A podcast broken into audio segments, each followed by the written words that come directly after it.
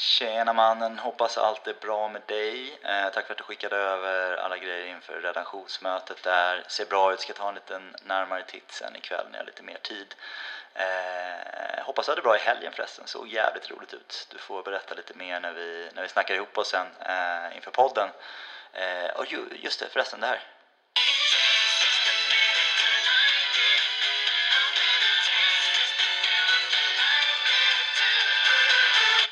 Ja, nu rinner det till lite va? Spring på muggen du så hörs vi mer snart. Tja!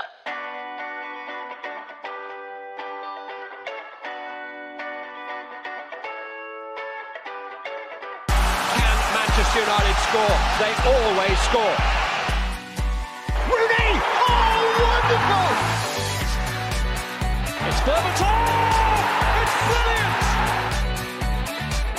Marcus Rashford! Oh,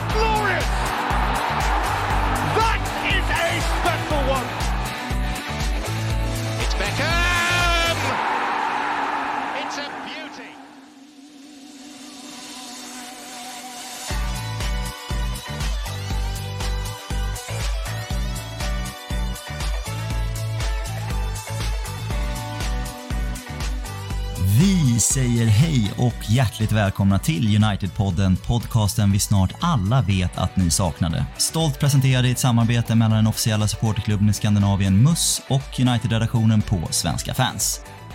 Och de där välkända orden sägs varken med en släpig Alingsåsdialekt alla eleganten Adam Fröberg eller en rapp göteborgska alla den inte fullt så eleganta Micke Martinsson utan av mig, Gustav Kulle, som äntligen har fått äran att påa mitt första United-podden-avsnitt sisådär 114 avsnitt för sent.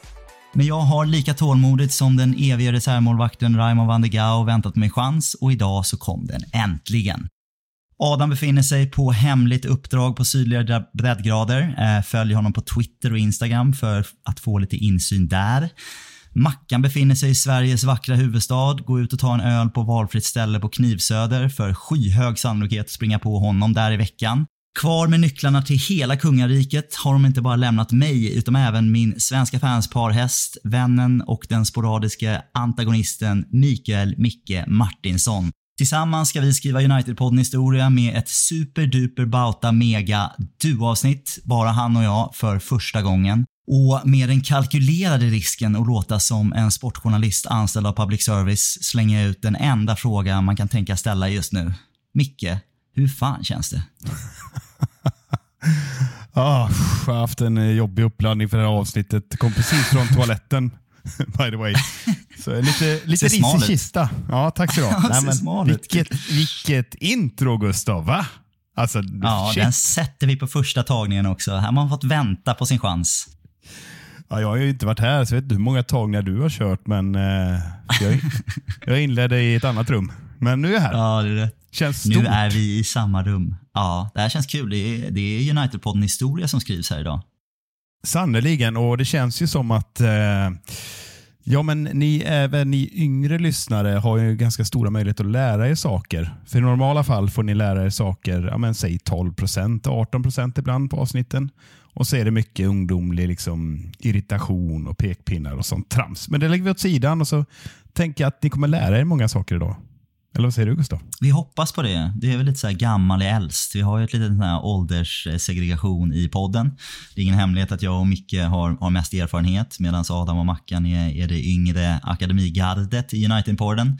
Så nu får vi chansen att visa, visa vem det är som bestämmer här. Eh, så jag vet inte, hur, hur har vi tänkt då Micke? Vi, är väl, vi har väl som vi sa i förra avsnittet här fått lite fria tyglar från Adam. Att så länge vi håller oss under tre timmar får vi göra lite vad fan vi vill, eller?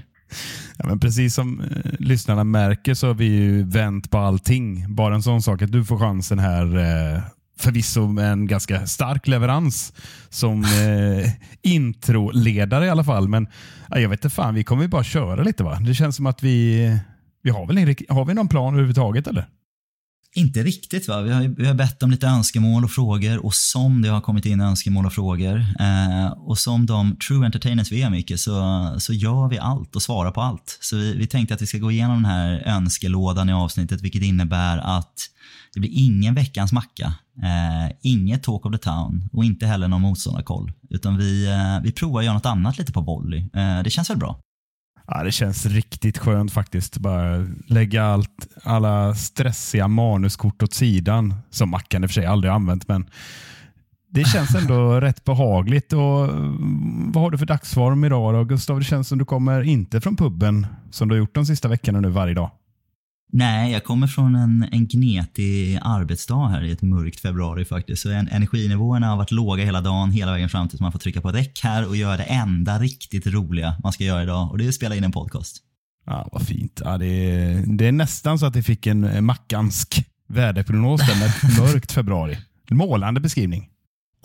Håller mig borta från det. Eh, själv då? Du är tillbaka från de döda kan vi konstatera. Eh, du som har haft en ganska, ganska tuff helg. Jag vill inte prata om mig själv alls här, för det har hänt, hänt stora grejer i helgen i ditt liv.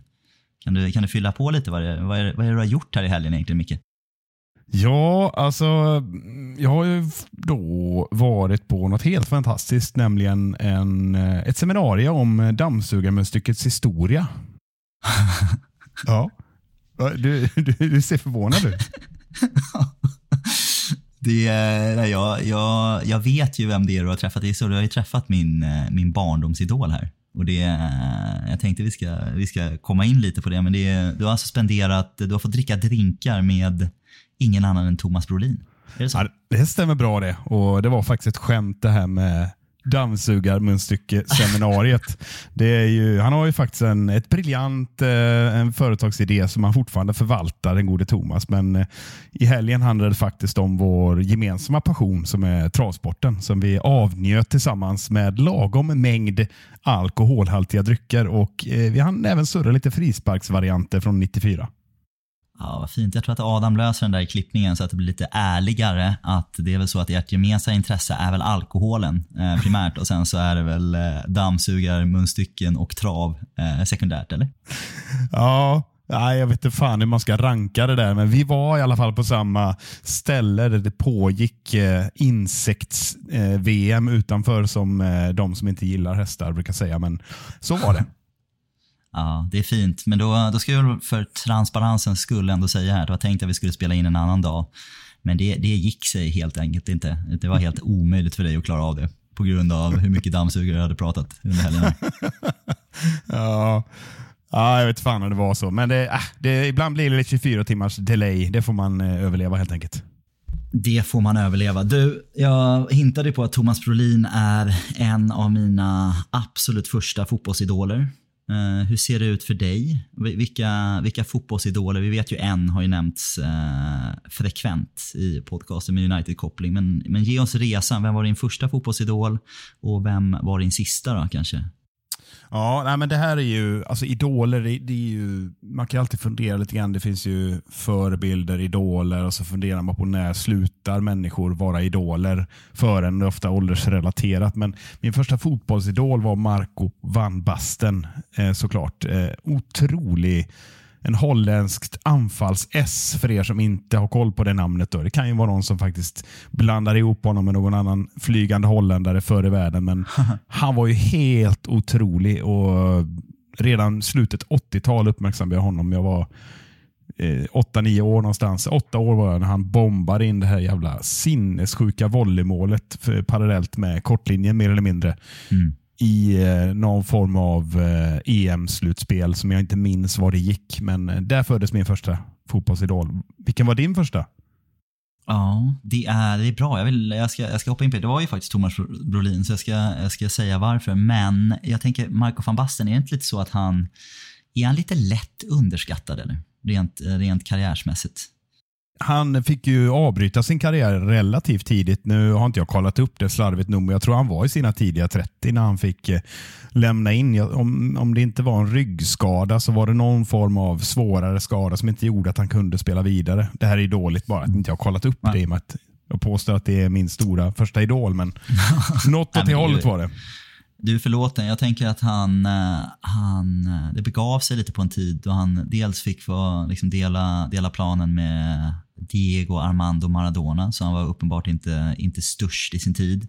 Och lite, det känns inte som att det var riktigt lika stor marknadsföringstryck på fotbollsidoler på den tiden. Det var lite mellan, mellanperiod där som uppenbarligen fem, fem år senare sen så var man ju en enorm världsstjärna. Så det känns som att han, han missade det fönstret lite grann, känner jag.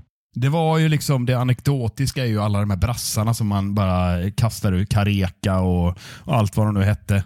Eh, alltså nu pratar vi eh, post Pelé och sen kom Maradona och så, ja, men, och så pratar man om någon västtysk dåre och sådär. Men för mig var Holländaren ändå coola. Du hade Frank Rijkaard, du hade Rod Schullit, du hade bröderna Koman och så, och så mm. då Van Basten som jag tyckte var kronan på verket någonstans. Och det var, det var ju på något sätt att eh, fotbollsvärlden bara vidgade sig för mig när jag började titta på fotboll. Ja, sena liksom, åttaårsåldern och sen VM 90. Liksom, ja, sen rullade det på, men jag tror din spaning där är, stämmer nog rätt bra. Det var liksom Panini-korten som, som vi hade att luta oss mot.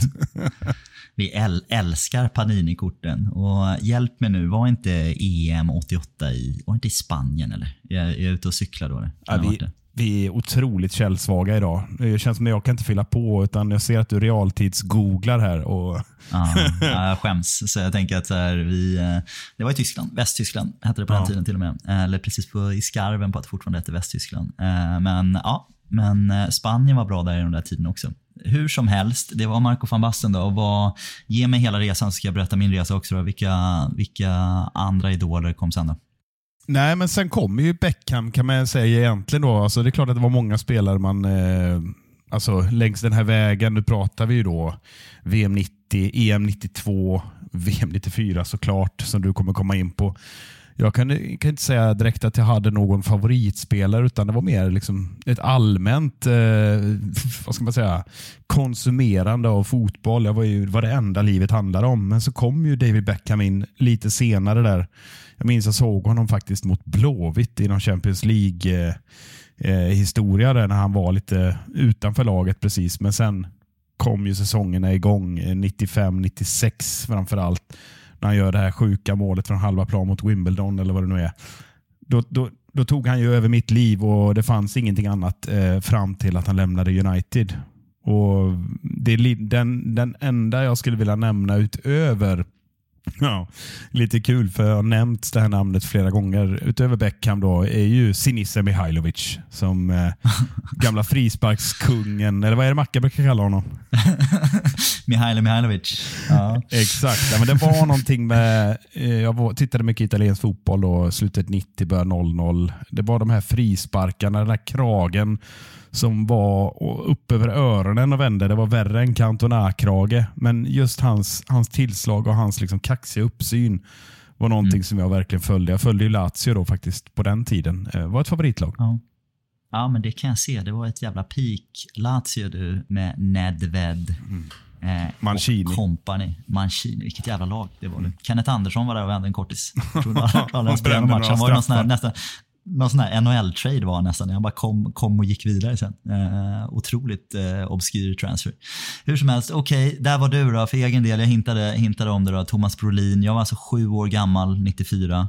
Så det är väl, eh, jag ska ärligt säga att jag var inte mega intresserad av fotboll och titta på TV. Jag älskade att spela fotboll ända sedan jag var liten men jag hade liksom inte riktigt attention span att orka 90 minuter 94. Men väldigt, väldigt kort därefter när hela Sverige hade levt upp under den där varma sommaren som vi alla minns, eh, vi som var med i alla fall, eh, så insåg jag att det här är ju det bästa som finns. Att först spela fotboll och sen bara titta på fotboll. Så för mig var det mer EM 96 var min debut när jag liksom började titta på allt. Uh, och sen gick ut i halvtid och, och spelade, spelade själv. Men uh, Thomas Brolin, uh, jag fick en Thomas Brolin-tröja i födelsedagspresent i maj 94.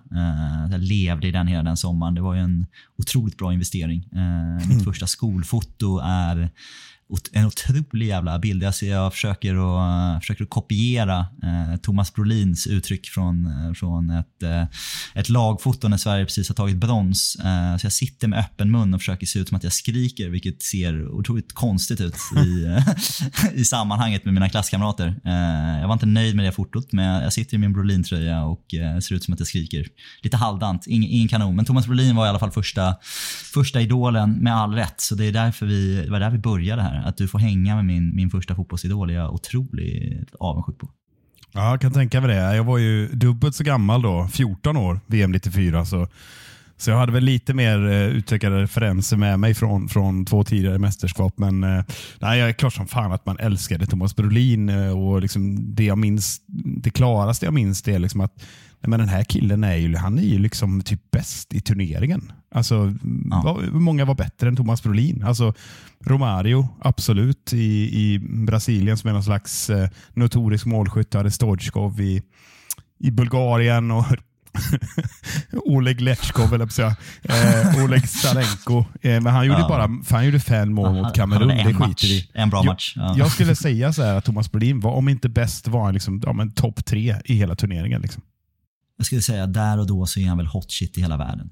Tycker mm. att det, det flow han hade den, den turneringen. Eh, tråkigt att det inte blev det vi hade hoppats på karriären efter. Då. Eh, så det var Brolin. Så för min egen del, från Brolin sen gick det vidare då som jag hintade så var det fotbollsintresset började verkligen ta fart 96. EM här i England. Då, eh, då gjorde vi en av våra första eh, första familjesemestrar utomlands, eh, förutom Danmark som jag minns. Och då gjorde vi en resa i Skottland. Eh, och då var Paul Gascoigne mm. hot shit. That han shit. var, av någon jävla anledning så hamnade han i Glasgow Rangers när han fortfarande var Bra. Bland, alltså, alltså bra, typ nästan peak i sin karriär. Inte riktigt då, han hade väl varit lite bättre innan, men han var fortfarande en riktig jävla världsspelare. Och vilken jävla artist alltså. Och han var ju en sån jävla stjärna i, överallt i Skottland och han var ju en stor stor stjärna i det EMet också. Så det, eh, det blev Paul Gascoigne eh, som blev min andra. Finns vissa likheter kanske med Thomas Brolin. Lite, mm. lite samma naturliga artistflow på något sätt som, eh, som man föll sig till tidigt. Då. Och Sen så är det då vidare, nu börjar jag komma upp i min, mitten av mina tonår här och där, där möts vi. En, en yngre jag och en äldre dig då, på David Beckham som på något sätt ändå uh, blev lite den här liksom, fusion mellan popstjärna och världsfotbollsspelare på en och samma gång. Eh, som han var väldigt svag för då i sin tonår. Så det, där hamnade jag någonstans. Sen har jag inte riktigt haft några idoler som du säger. Sen började det väl liksom ebba ut lite i sena tonåren. Eh, det där med vad, vad är egentligen en idol? Eh, jag har ju spelare man har gillat. Jag började väl gilla andra typer av speltyper lite mer. Kanske hårt arbetande spelare som hade andra kvaliteter. Wayne Rooney tyckte jag var fantastisk i United. En riktig power forward som enorm lagspelare. Och sen så är det faktiskt utanför United Luka Modric som jag har fått förmånen att se ett par gånger som jag än idag tycker är en otrolig jävla spelare. Så uh, där någonstans stannar det tror jag. Ja, men det är ju rätt intressant det där som du är inne på. att eh, När fan upphör spelarna vara idoler? Alltså nu, nu eh, om vi zoomar in mot nutid då, så den enda spelare som jag i United som jag har fått liksom uttryck, ursäkta uttrycket, känslor för, det är ju Lisandro Martinez. Mm. Det är hans, mm. snarare hans liksom, attityd och hans liksom, karisma på något sätt, hela hans uppenbarelse som, som jag inte idoliserar. Det är snarare bara att jag tycker väldigt mycket om det. Och mm, Det är, liksom, det är på något sätt det är en liten glimt tillbaka till mitt United-supporterskap på Beckham och Scholes den tiden. Liksom, när man kände att det fanns, att de nådde fram till en eh, in, in i hjärtat. Liksom. Och det, det, det är fan rätt sorgligt att jag inte känt det på... Ja, det är ju sen Sir Alex lämnade. Jag har inte känt, känt en sån känsla någon gång, men nu känner jag det igen och det är så härligt. Ja, och det är härligt och det innebär att vi har två spelare i den här truppen som vi kan få sådana känslor för. För du känner för Licha, jag känner det för Kobi Mainu. Även om det är väldigt, väldigt tidigt eh, och jag har blivit bränd förut så kan jag känna att det är Eh, är otroligt befriande att se en ung talang eh, i alla de här dagarna som har varit de här Paul Pogba, Jesse Lingard, Marcus Rashford. Lite för mycket fokus utanför planen. Spelarna, att det kommer in en spelare som bara är otroligt bra på att spela fotboll. Eh, och det är det han är bra på. Och det är, så jag känner lite emerging idol. Jag hoppas att det ska hålla i sig. Men ja, där är vi. Ja, det är en rätt härlig känsla och fan, fan vi har börjat bra ändå. Eller vad säger du? Jag känner det. Jag känner det. Och det är nästan som att om vi tittar på de två namnen vi har pratat om här så misstänker jag att vi kanske ska, ska nämna dem lite i vårt nästa segment, Micke. Eller vad tror du? Låt oss ta reda på det.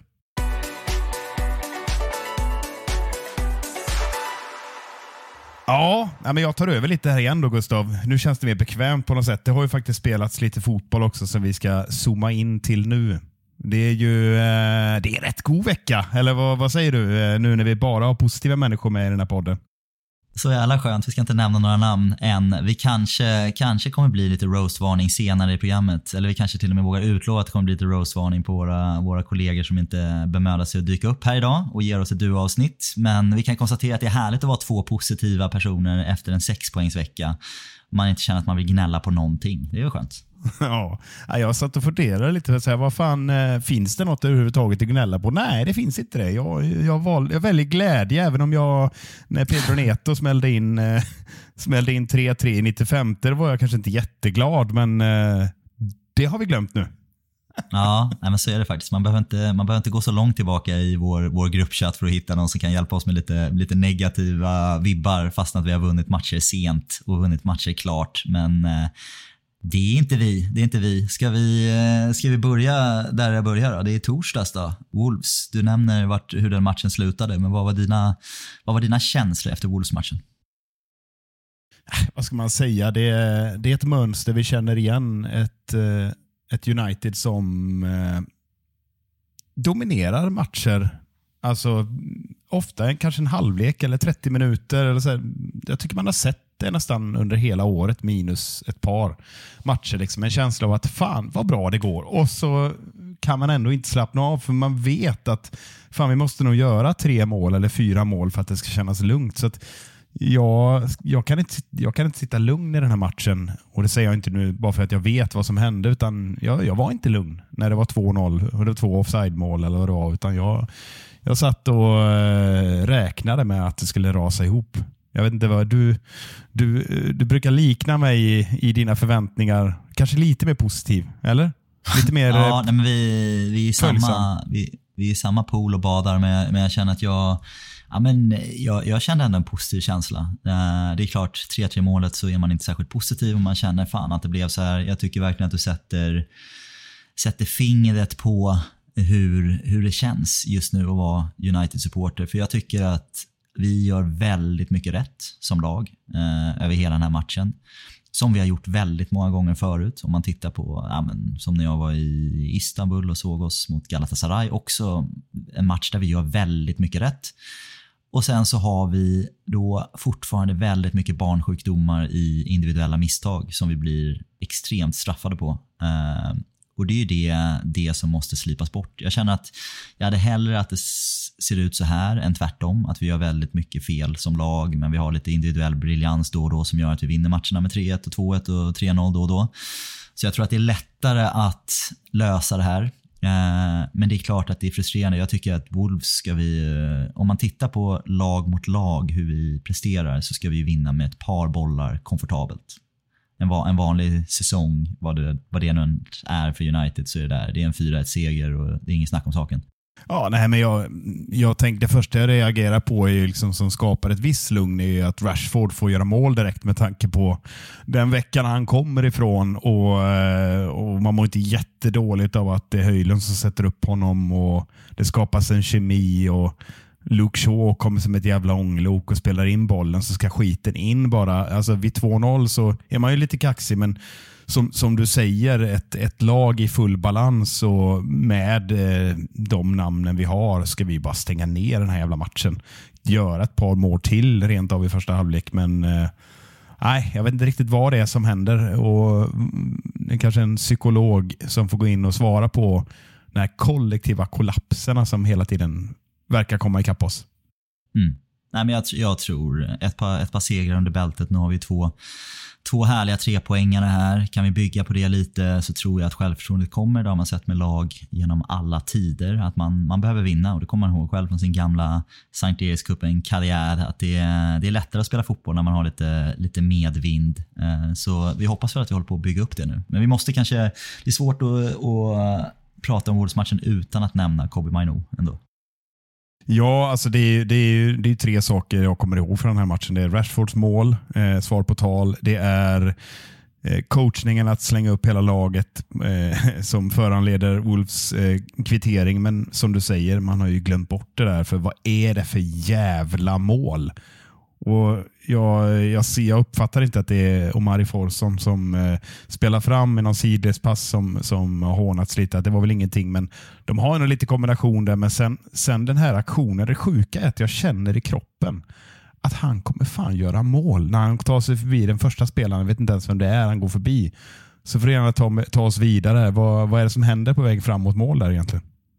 Nej, men det, är, det är väl flow som vi pratar om. Det är ett gammalt Thomas Brolinskt flow där det bara är, saker bara händer med en självklarhet som är sådär så jävla härligt att se. Uh, han bara flyter fram, hittar en liten yta.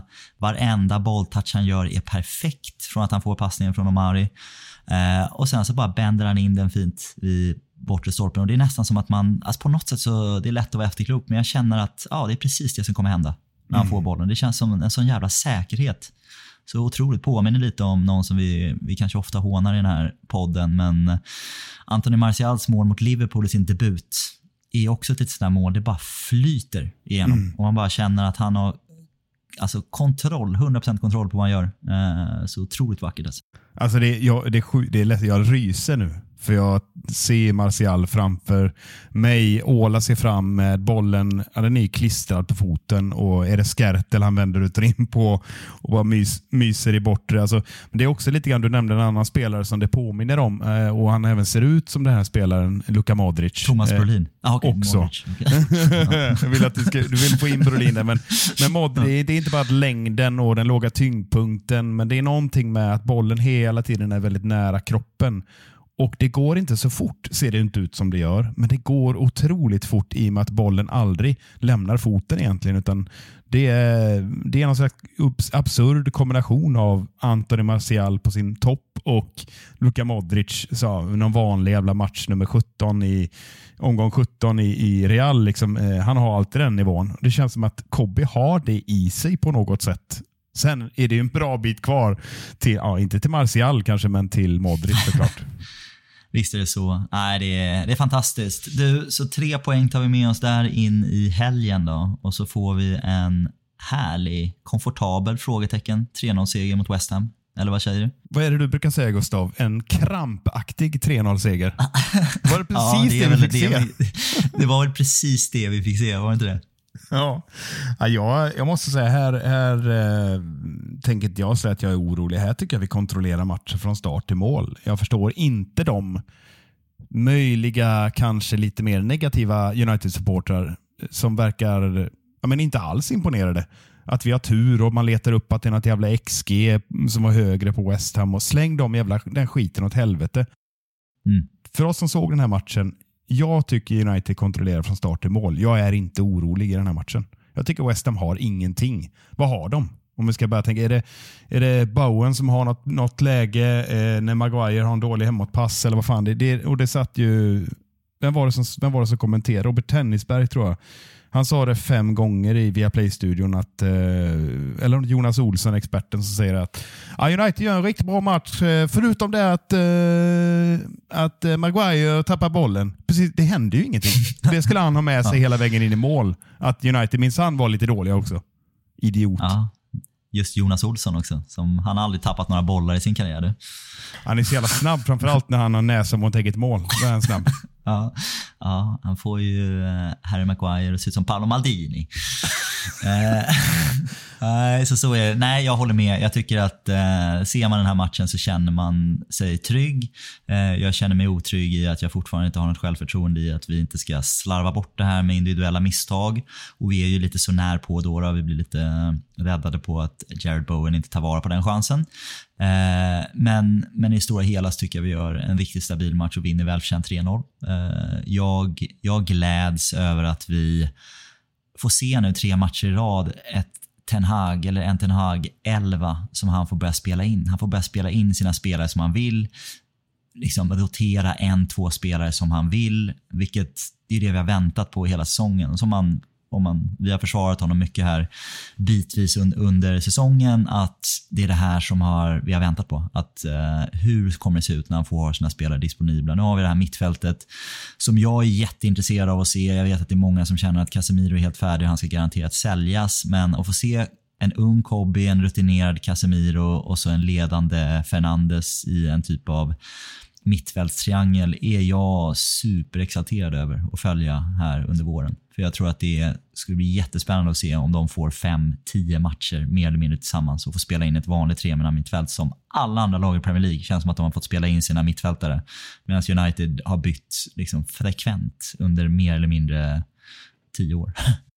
Ja, nej men det, du är huvudet på spiken och jag ska, jag ska akta mig för att vara någon slags, vad var det jag sa det? Däremot så håller jag med om precis som det du säger och Ten Hag sa ju lite grann också i någon intervju, snappade upp, att eh, det är det här jag pratar om, att kan vi få ha ordinarie lag och spela med det så kommer ni få se bättre resultat. Något i den stilen sa han. Och Det är det jag också har menat. Men jag vill bara passa på att säga så ingen hittar på något annat. För att, att nu, nu svävar vi iväg och nu är vi tillbaka och hittar dit. Absolut inte, men vi har tagit två raka segrar.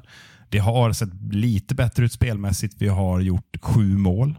Eh, förvisso släppt in tre då i en match.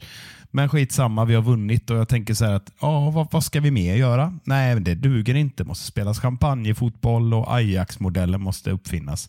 Jag vet inte, jag har inte de förväntningarna och det har jag varit tydlig med att vi får nog fan kämpa på ett tag innan vi når några astronomiska nivåer. Men eh, jag vet inte riktigt vad Ten Hag ska göra mer än att vinna två raka matcher. Nej, jag håller med och det är ändå mot mer kvalificerat motstånd än vad vi har trasslat mot här under säsongen. Eh, Wolves borta, West Ham hemma är inga det är inga självklara trepoängsmatcher, så att vi plockar sex poäng från det är ett styrkebesked. Eh, andra spelare att lyfta fram. Det är svårt att inte prata om vår powerstriker Rasmus Höjlund som får göra sitt första riktiga powerstriker-mål eller kanske mm. det andra. Han drog upp en i ett, i ett kryss. Eh, ett tillfälle också då han såg, såg van Basten härlig ut. Eh, jag känner att jag, jag personligen blev glad att han, ja, men han, han inte har haft den där poacher-rollen riktigt lika mycket här de här två matcherna den här veckan. Det känns som att han har varit väldigt mycket i mål, målområdet eller i målboxen här i, under sin, sina senaste månader i United. Men att han faktiskt får vara den här ja, men fysiska, tekniska duktiga anfallaren även utanför straffområdet och få kröna med ett sånt fantastiskt mål, eller hur? Nej, men vi ska vara, vara tydliga med att det har vi inte riktigt sett. Det var väl något mål i Champions League när han eh, trampar ifrån från mittplan, men det är så här omställningsmål. Är det mot Galla han gör det? Eller jag kommer inte ihåg vad det var nu, men eh, det, jag tror det var hemma mot Galatasaray när vi, när vi hade ledning. Men det, det var ett, eh, var ett fint Höjlund-mål, men det här är något annat. Liksom. Och jag tycker att eh, då kan ju vän av ordning sitta och tänka ja, men United slår inte 20 passningar innan det målet. Nej, men vi får ut max av typ två spelare. Casemiro ser eh, den här brytningen två år före alla andra, rusar fram och gör en Casemiro-brytning och skapar det här läget. Eh, och Garnacho, eh, som alla ser, tar en uppoffrande löpning, pressar ner backlinjen. Men det är ju en hel del kvar att göra sen av Rasmus. Jag är otroligt imponerad av att han inte är så vänsterfotad som alla säger, utan han, eh, han gör det där riktigt läckert tycker jag.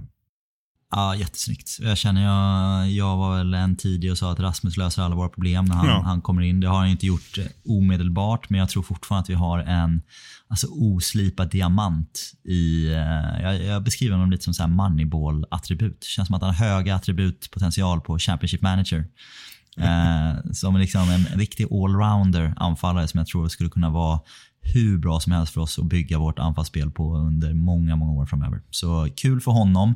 Eh, vi får nämna, nämna Garnacho också. Han gör ju ändå två mål och blir man of the match här mot West Ham. Om du skulle sammanfatta Alejandro Garnacho i United just nu med ett ord, vad, vad blir det för ord Micke? Energi. Det är det första jag tänker på när jag ser honom. Nej, men verkligen. Jag tycker att det, det är kul att se. Jag tycker även där finns lite oslipad diamant-vibbar. Jag tror att han har en enorm högsta nivå eh, med rätt, rätt tid, med lite tålamod och med rätt omgivning omkring sig så tror jag också att det kan vara en fantastisk talang att ha. Eh, verkar vara en bra kille också. På något sätt. Ja. Han känns, liksom, känns som att han har rätt, rätt inställning fast att han har lite oklara frisyrer. Ja, det, det är frisyren som är emot och möjligtvis ögonbrynen som eh, genomgår någon metamorfos inför varje match. Det är vad som pågår riktigt. Men eh, vi måste bara nämna en spelare till och det är ju eh, Licha, Lisandro Martinez som, eh, det gick kalla kårar i mig när han eh, får den här jävla suggan över sig. Eh, Sol, vad heter det? Inte Zuzek utan eh, Sofall är det väl, som ja, väger precis. typ 200 kilo rysk brottare. Eller check Ja. kanske det är med samma sak. Men nej, det, då mår jag riktigt, riktigt dåligt. Men eh, visst har vi fått lite positiva rapporter här under kvällen när vi spelar in va?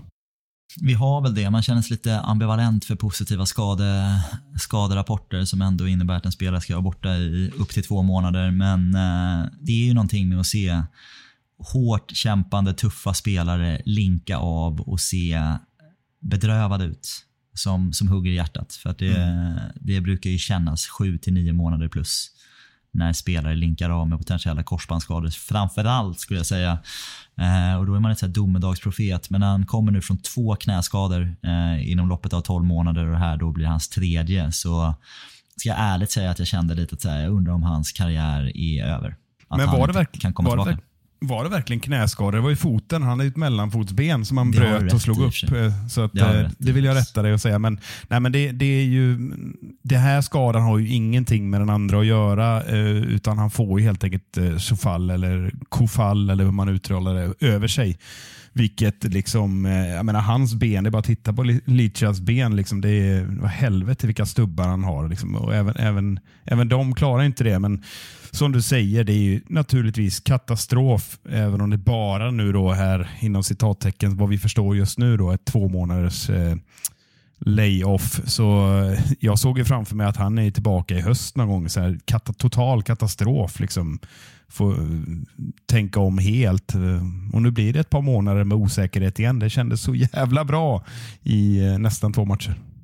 Det var så härligt. Vi pratade om det tidigare att han, han skulle ha så ex, extremt stor impact på det här laget och det tror jag att han har haft de här, de här två matcherna. Man ser vilken självklarhet han spelar i den här nyckelpositionen för Erik Ten Hag. Så jättetråkigt, men han kanske, den här lilla skjutsen han har gett oss i, i två, tre matcher kanske räcker för att vi ska bygga lite självförtroende och kunna fortsätta jobba i den riktningen. Så eh, vi hoppas att han är tillbaka till en fa Cup-final i, i maj då.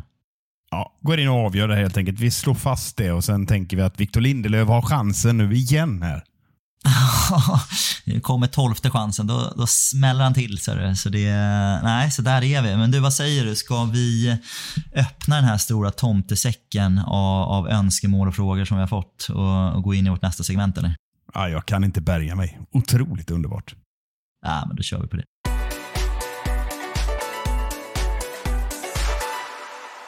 Och som ni har skickat in önske, önskningar till oss. Alltså jag känner mig helt överväldigad Gustav. Det, det har bara rasat in helt galna och eh, ibland helt seriösa också. Förslag på vad vi ska prata om. Otroligt. Det känns som att det, det finns tydligen någon typ av efterfrågan för det här. Så det, vi, har, vi har väl lovat att vi ska försöka svara eller bemöta allting som har kommit in. Eh, vissa har varit ganska omständande, eller omständiga förfrågningar om, med ganska mycket arbete så vi kanske inte kan göra allting fullt ut men då blir det verkligen ett fem timmars avsnitt. Så vi, men vi ska försöka ta oss igenom allting, ska vi inte det? Mm. Och Jag tycker faktiskt vi rivstartar med någonting för dig att hugga tänderna i. Är du med nu eller? Jaså, jaså. Ja, kör. Ja, ja, men här har vi ju givetvis vår eh, Nestor, ofta omnämnd som Micke Österdal, men eh, sedermera eh, introducerad som Micke Westerdahl också. Det är hans alter ego. Hur som helst, Micke har eh, en fundering här kring vår nya CEO, Omar Berada, som ju går in i sin gardening leave. Jag kallar det för karens. Eh, kan det vara en korrekt översättning? Ja, det är väl det kanske. Jag vet inte. Jag har jobbat i svenska organisationer också. Vi kallade det lite anglosaxiskt gardening-liv då också. Karens känns otroligt statligt alltså. Ja, men, du får tänka på att vi är ändå hårt präglat av eh, ett långt socialdemokratiskt styre. Då blir det karens och, Då blir det karens. och alfakassan höll jag på att säga. Det kanske inte Omar Berada går på, men han funderar lite grann kring det här. Micke är, är liksom lite nyfiken på vad vi kan förvänta oss på ja, men kanske framförallt kort sikt. Liksom. Omars liksom, introduktion in i att styra upp klubben. Jag gissar att du har funderat lite grann kring det här. Ja, nej, men jag såg frågan och precis då, som lite bakgrund så karens då, eller gardening leave. Eh, vad är det då egentligen? Jo, men det är att man, eh, man säger upp sig från ett jobb. Eh, i, och i samband med det ska man gå till en konkurrent eller en konkurrent inom industrin eh, och då är man fortfarande kontrakterad. Man har en uppsägningstid på sig kanske tre månader eller sex månader, lite beroende på hur kontraktet är skrivet. Eh, som man fortfarande har laglig rätt att få sin lön, eh, men företaget i sig vill inte ha en på, på jobbet helt enkelt för att det finns en risk att man kommer samla på sig massa information som man kan använda emot företaget i fråga sen då. Vilket gör att man får så kallad en gardening leave. sitt hemma, jobba i trädgården, kom inte in på jobbet, eh, men du får din lön. Så det, det är bakgrunden med gardening leave, därför heter det så. Eh, jag har haft det själv ett par gånger, inte riktigt lika samma dignitet som, som Omar Beradas gardening här. det är aldrig någon som har frågat mig vad jag, vad jag ska göra eller åstadkomma på mina nya arbetsplatser. Men det korta och lite tråkiga svaret är att det är praktiskt omöjligt att veta exakt vad han kommer få göra under den här perioden eftersom att vi inte vet exakt hur kontraktet är utformat. Eh, det är klart eh, helt individuellt mellan Omar och Manchester City, så vi vet inte. Eh, men vi kan ju spekulera lite. Och då är det lite längre korta svaret är att han eh, inte får göra någonting eh, så länge han är kontrakterad av Manchester City. Det skulle jag säga är, det är base caset här för vad vi kan förvänta oss fram till juni som jag tror att det är sagt att han ska få tillträda i United. För det är ju faktiskt så att han är fortfarande kontrakterad av Manchester City. Eh, och skulle det komma fram att han sitter och tar massa officiella möten med, eh, med personer i någon typ av Manchester United-roll redan, vilket han är tillräckligt smart för att inte göra det, eh, så kan det vara ett avtalsbrott, en stämning, ersättningsskyldighet till Manchester City. Eh, så jag tror inte att han kommer göra det. Så vad, vad kan han göra istället? Då? Jo, i praktiken kan han, han kan sitta och kolla Y-scout, eh, kolla matcher, prata med folk inofficiellt, eh, sitta och skriva lite, lite planer på vad han vill göra direkt när han börjar i juni. Eh, och där, där tror jag att han kan göra ganska mycket. Eh, han, han, kan ju sitta och fundera lite på vad vad, vad har han lärt sig från sin tid i Manchester City? Vad har han sett som inte, inte funkar? Han har ju garanterat fått ganska mycket insyn under sin intervjuprocess med United så jag skulle misstänka att han redan har 80-90% av den kunskapen han behöver för att kunna lägga en strategisk plan. Men han kan inte implementera någonting eh, i dagsläget. Jag ser framför mig eh, otroligt smal referenser. Jag älskar Jönssonligan. Jag ser scenen framför mig när de ska slå till här mot Ikea. De eh, rekar, rekognoserar såklart genom att ta sig till Ikea och sitta i ett sånt där färdigstageat kök och konstatera att eh, det faktiskt är redan nu till helgen. Det finns otroligt mycket cash. Så han kanske sitter där med, med Ten Hag och, och eh, Paul Mitchell och allt vad de nu heter som kommer in här, Ashton och allt vad de är. Och så bara vecklar han ihop kartan där och konstaterar att det är nu vi slår till och köper Mbappé. Det är en sån helg. Ja, det kommer kosta massa du. Massa tisseltassar. Eh, Jönssonligan-referens får, får ja, man betala för en Mbappé. 200 miljarder pesetas vet du. Dollar Ragnar, dollar! ja, fan du Micke, vi skulle ha en podd där vi bara satt och pratade om Thomas Brolin och Jönssonligan. Känner jag. Det hade jag. Den vill man ha. Ja, extended version kommer släppas eh, jubileumsavsnitt så lägger vi till de här tre timmarna vi fortsätter att prata efteråt, eller hur? Ja, precis. Och så klipper vi där och så går vi tillbaka in i fotboll efter att ha snackat om det i en och en halv timme nu. Eh, så där, det var, det var mitt svar om gardening liv. Då. Eh, så jag är ledsen att jag inte kan, eh, kan lova mer, men jag tror att vi, vi får vänta och se och grejer kommer säkert hända i juni. Eh, en fråga till dig då, lite snabbt här. Eh, Sir Lorden som har ställt flera frågor. Eh, en första börjar med hur gött är det att ha kobi? Vi har redan, redan nämnt det lite, men hur gött är det att ha Kobby, Micke? Nej, men, som jag var inne lite grann på tidigare, att eh, men förutom att det känns, liksom, det du är inne på, det är smått overkligt givet hans liksom, råtalang, hans ämne. Men eh, om man ska liksom, lägga det i ett annat perspektiv så, så tänker jag att Kobby också är för mig en symbol för en tradition som Manchester United har haft väldigt länge. Som jag själv personligen har känt eh, varit lite tunnsått sista åren. Eh, jag har fått motsvarande känsla givetvis när Rashford kom fram och gjorde två mot Arsenal. Då mår inte jag jättedåligt. Spelar ingen roll vem som gör två mot Arsenal. Men eh, ja, till och med Johnny Evans kan göra två så mår jag jättebra. Men eh, sen kom ju Greenwood och han har liksom försvunnit lite grann naturligt ur våra ur våra hjärnor med tanke på det som har hänt. Men rent potentialmässigt så var väl han liksom länken emellan Rashford och så kom ingenting, kommer ingenting och nu kommer Cobby. Och det känns otroligt viktigt för föreningen Manchester United att, att vi får fram ett sånt här namn som alla pratar om, som alla spekulerar om och som dessutom levererar på liksom den nivån vi har sett. Och så kan vi få fortsätta att drömma att den här spelaren ska ta oss in i nästa epok. Så det är mer det jag tänker på när jag tänker på Götte och Kobby. Att det är klart att det är nice att han avgör mot Wolves, men, men själva känslan, stoltheten i att hålla på Manchester United blir inte mindre eller sämre med Kobby i laget. Nej, jag håller med. Det är, det är en traditionsspelare. Jag blir, jag blir alldeles kallsvettig här när du försöker ta upp Johnny Evans som någon typ av antites till akademispelaren Marcus Rashford. Som att han skulle vara on the other side of the spectrum så har vi Johnny Evans. Det, det kommer jag aldrig acceptera utan där får du slänga ut en Rademal Falcao eller en Angel Di Maria något istället. Men, eh, men jag, jag hör vad du försöker säga.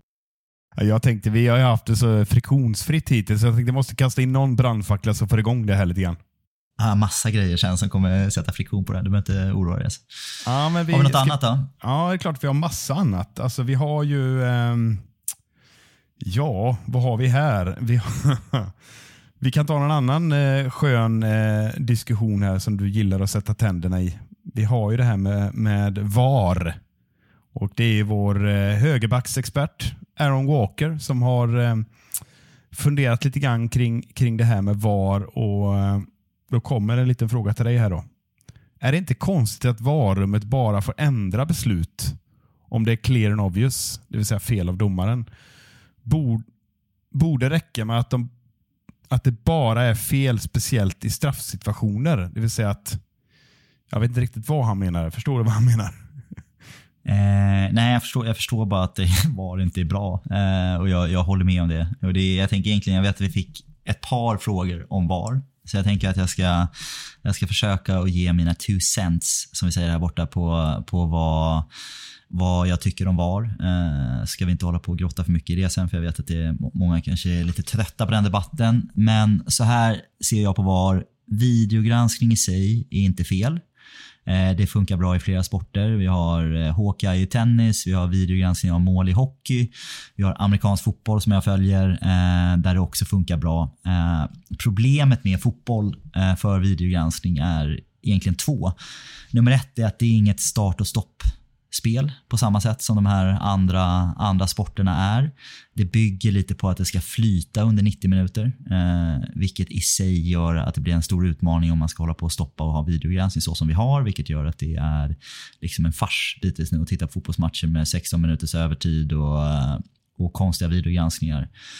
Eh, så, och fotboll har ju funkat faktiskt bra utan videogranskning i 150 år. Eh, i, i, i grund och botten. Alltså faktiskt, det är inte som att det är i grund och botten något jättestort problem som man har löst. Man, man har försökt att lösa något problem som kanske inte har varit jättestort och så har man istället skapat tio andra problem för att man hade någonting som funkade förhållandevis bra och har funkat förhållandevis bra länge men som inte men som egentligen inte behöver en sån här stor abrupt lösning. Så det, det är det ena. Eh, Sen så är det andra problemet med fotboll är att fotbollsreglerna är betydligt mer godtyckliga än de här andra exemplen som jag säger. En, en challenge i tennis, är bollen inne eller ute?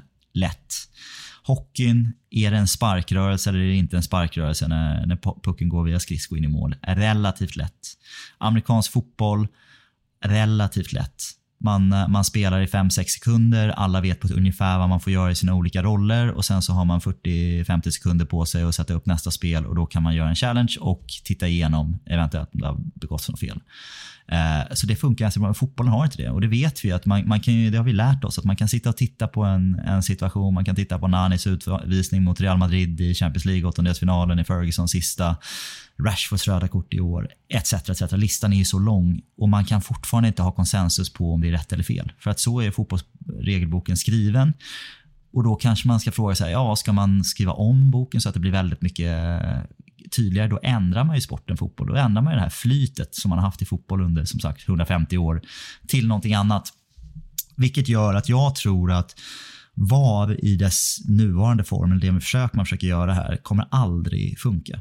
Det, kom, det kommer aldrig funka. Det är dömt att misslyckas. Det handlar inte om att få ännu bättre teknik som gör ännu bättre offside-avläsningar eller en förtydligande av handsregeln. Det kommer aldrig att funka. Utan för mig eh, så är lösningen ha kvar VAR för specifika saker enbart. Eh, och I mitt tycke så det det verkligen skulle lösa det var filmningar. För jag avskydde ja, Ronaldo, Ashley Young, Harry Kane-spelare som bara la sig. Vi fick se det här nu i, i var det Pedro Neto som fällde in båda landningshjulen eh, efter en, ja, troligtvis ingen touch eller kanske en liten touch.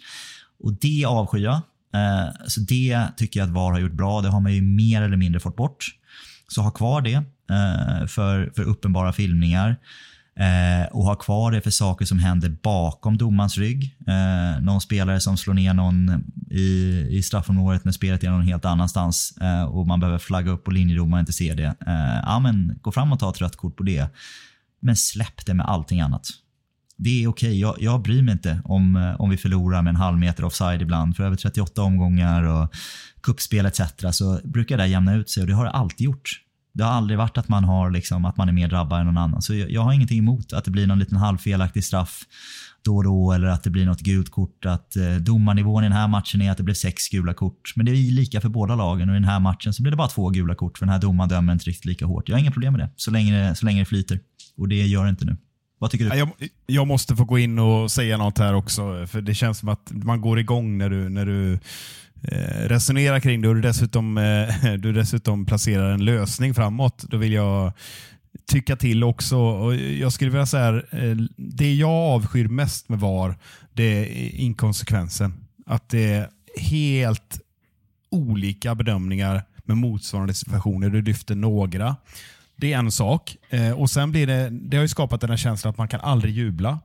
Och Det är klart att offside ska givetvis, eh, det tycker jag är viktigt, att eh, spelaren ska inte vara offside. Nu är det ju faktiskt på gång här att testas en ny offside-regel. Det har du också snappat upp och många andra också gjort. Att, att du, vad jag har förstått, måste eh, mer eller mindre vara förbi med hela kroppen, förbi sista spelaren för att räknas som offside. Du kan alltså vara ungefär som i hockey, att du kan ha ena skridskon inne i zon eh, och då är det inte offside.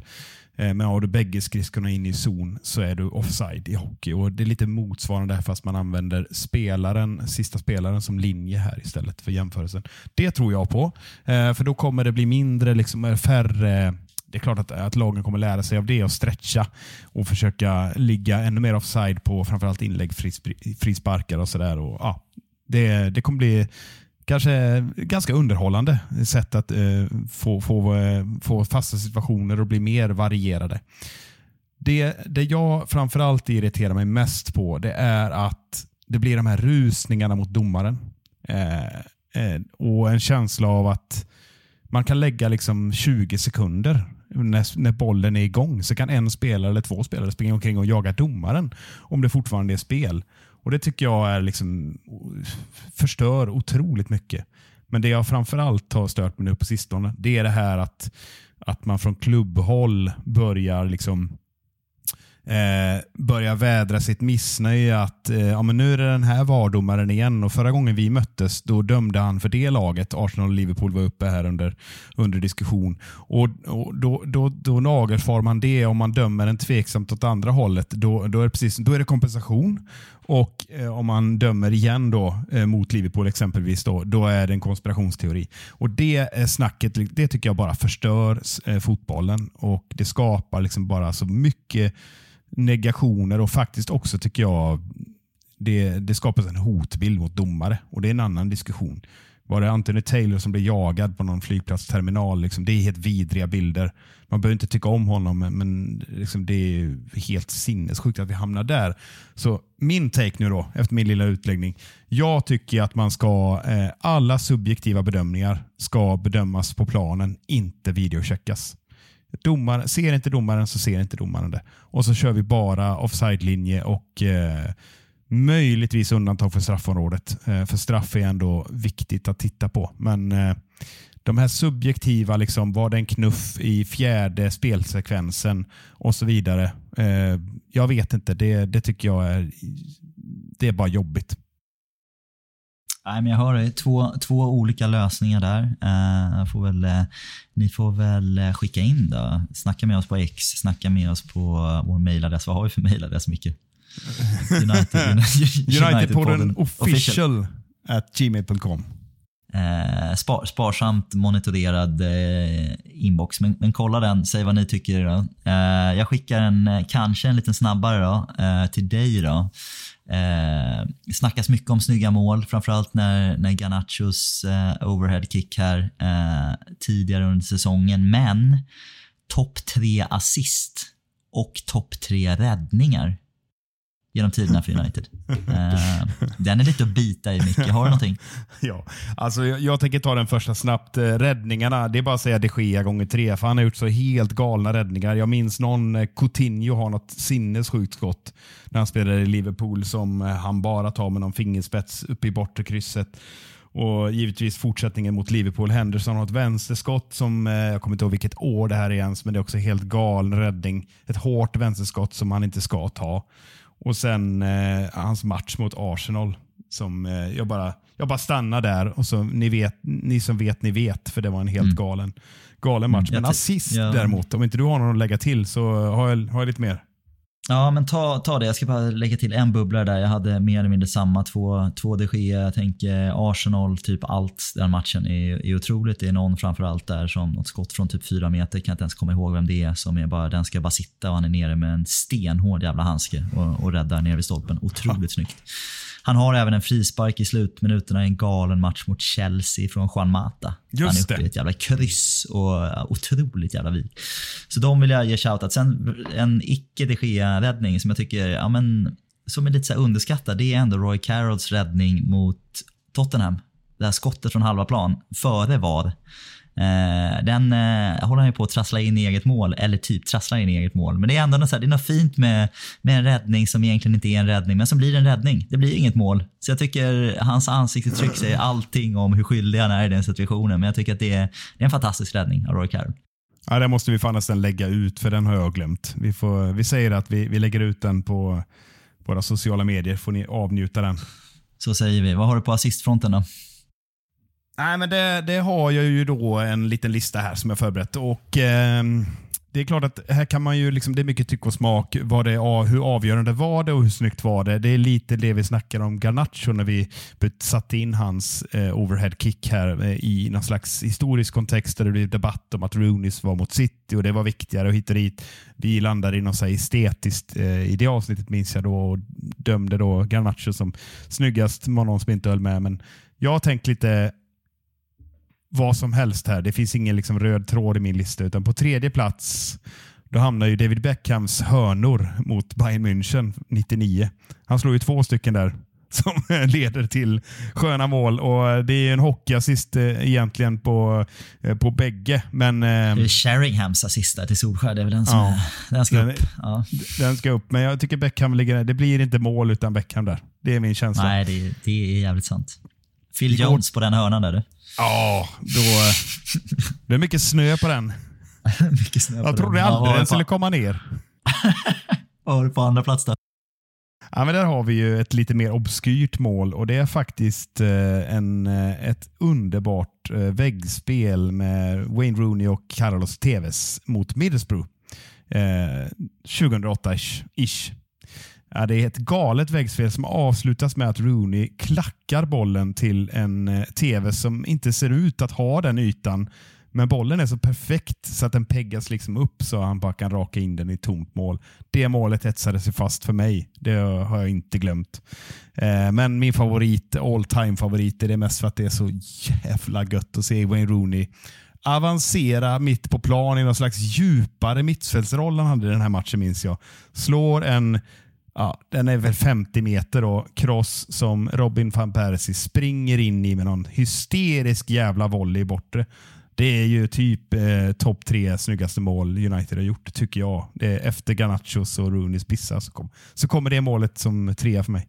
Så det är en grym assist håller helt med. Den hade jag också plockat som min nummer etta, Rooney till Van Persie. Eh, två andra som jag tänker på snabbt är Berbatov har en härlig 360 snurr nere vid kortlinjen som han sen bara petar fram till Cristiano Ronaldo som stormar fram och petar in den i tomt mål. Otrolig jävla förarbete. Berbatov i sig kan man också bara prata om i en, i en hel podcast, men då får vi bjuda in en annan, en annan deltagare i det avsnittet. Då. Eh, jag kommer faktiskt inte ihåg vilka, vilka det är vi möter i den här matchen. Jag får ursäkta, men otrolig jävla, jävla snurr i alla fall. Eh, sen så är det eh, samma säsong som du pratar Champions League-finalen här, i omgången innan så har Dwight York och Andy Cole ett otroligt jävla samarbete mot Juventus. Det är kanske inte en så stor jävla assist i sig, för det är nästan som att Dwight York gör assist till sig själv när han hoppar över bollen, tar en löpning bakom backen, Andy Cole bara väggar den till honom sen. Och det är så, ja, det är så jävla vackert alltså. Jag tycker att det är i sin enkelhet otroligt vackert. Så den, den vill jag även ge en liten shout-out till i ett sånt här segment. Vilken jävla lista vi fick ihop där. Vi, eh, vi byter lite spår, du får en av mig här. Eh, jag tror att det kan hända att det kommer ifrån Ja, kan det vara Sir Lorden som skickat in den också? Vi, jag vet, kommer inte ihåg vad det var, men eh, du får i alla fall den här. Realistiska sommarvärvningar, vad har vi här egentligen? Det här är jag dålig på faktiskt. Jag erkänner hands upp att jag är sämst i podden på att hålla koll på, på silly season. Jag har liksom unsubscribe på det i ganska, ganska många år. Men jag, jag kan nog lite på volley klura fram några namn. Eh, jag har sagt tidigare att jag känner att vi behöver en nia. Vi behöver en ytteranfallare. Vi behöver troligtvis en mittfältare om både Amrabat och Casemiro lämnar. Eh, en back Eh, till en mittback till där eh, och jobba i det där, där upplägget. Så eh, då kan jag väl några namn som jag kan slänga ut med en gång. På backen så tänker jag Delete i Bayern. Eh, känns som att han har stagnerat lite i sin karriär men fortfarande 23 år gammal och känns som en kanonvärvning om han vill ha lite, lite nytändning under Ten Hag. Eh, en, en spelare Ten Hag gillar också. Så honom känner jag hade jag jättegärna sett komma in. Eh, jag vet att det finns andra namn på mittbacken där annars, men Delete känner jag hade jag gärna sett. Eh, Mikael Olise har jag pratat om länge som en ytter från Crystal Palace. Det står jag fast vid. Superspännande. Så jag tycker att det känns som en, eh, en spelare, jag gillar spelare som har presterat i Premier League till att börja med. Uh, jag är lite sådär att man har varit superstjärna i Eredivisie, hint hint, Antoni och så ska man komma och försöka anpassa sig in i en ny liga. Jag ser hellre att man har gjort det bra i, i Premier League, vilket gör att också min dröm nia uh, eh, kommer från samma liga då, det är även Ferguson.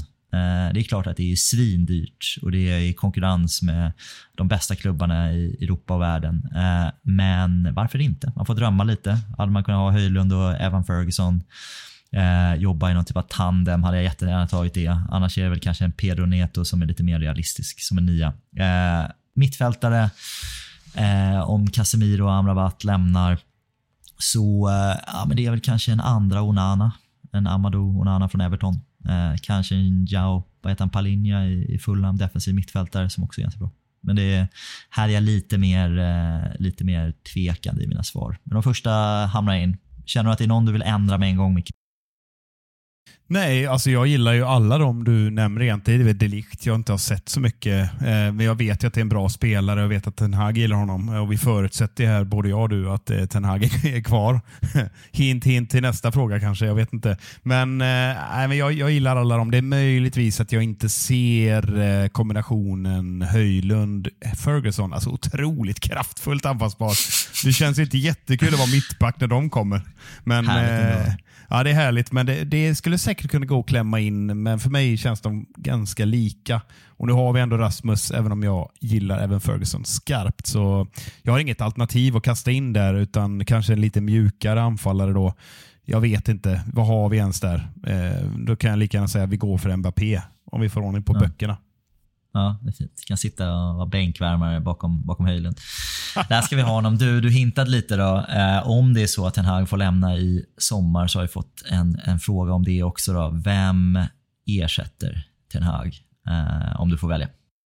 Ja, alltså djupsuck. Eh, det har ju spekulerats enormt i och med att det rör på sig någon slags dominoeffekt har vi att vänta här. Vi har en Pochettino som sitter löst i Chelsea. Eh, jag vet inte, när vi släpper avsnittet kanske han redan har fått gå.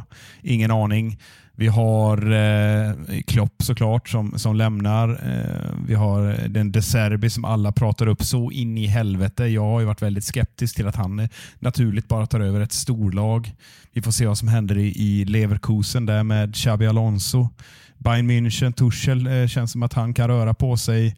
Alltså det, och så då Xavi i Barcelona. Det finns ju det kan ju bli någon form av rotation här och det här älskar ju alla som typ mer eller mindre spelar eh, Championship Manager eller vad fan det heter. Jag har aldrig spelat det men, men det känns som att folk sitter bara och pusslar runt och, och, och har stenkoll på hur det kommer att bli. Jag säger bara så här. Om Ten Hag försvinner, då vill jag bara se ett enda namn i United. Och Det är ingen av dem jag har nämnt. Det är Michael Carrick som kliver in. Punkt. Ja, där får du medhåll från båda våra andra podddeltagare som inte är med. Du får inte medhåll från mig däremot. Jag, jag vill ha en Tuchel-rotation eh, eh, i så fall. Eh, så, så jag in honom. Men jag, jag hör dig. Jag hör dig. Ska vi trampa vidare? Vad har vi mer i tomtesäckarna, Micke? Du, det finns så jäkla mycket här som man... Eh, ja, men vi, har, vi tar ett sidospår här då, för det, det är vi kända för att göra i den här podden. Då tycker jag att eh, Hannes från Tinder, eh, som vi kallar honom, eller Hannes Netinder som han egentligen heter, han eh, tycker att vi ska visa U18 lite mer kärlek och jag passar den till dig. Vad, vad, vad tror du han menar med det här och vad vill du ge för kärlek till U18? Ja, nej men det är väl, jag känner att vi har börjat ge ganska mycket kärlek till, till U18 i det här avsnittet. Eh, vi har, vi har pratat om de här spelarna som kommer från den här akademin nu med Omari Forsson och, och Kobi och Garnacho har varit där och vänt och det finns ju, finns ju superhärliga spelare. Jag tycker att det, jag håller helt med Hannes från Tinder att vi ska verkligen ge kärlek till vår, vårt U18-lag. Eh, och som du har varit inne på så vi har alltså haft en akademispelare i matchtruppen sedan 30 oktober 1937 och det skämtar man inte bort. Det gör man inte faktiskt. Så jag tycker att det, det ska vi vara superstolta över och det är, det är det som är legacy. Det är inte det som är alla titlarna eller de otroligt fina målen utan det är faktiskt det är sånt här som är legacy. Så U18 och vår akademi kan vi prata om och ge kärlek till när som helst. Mm, magiskt.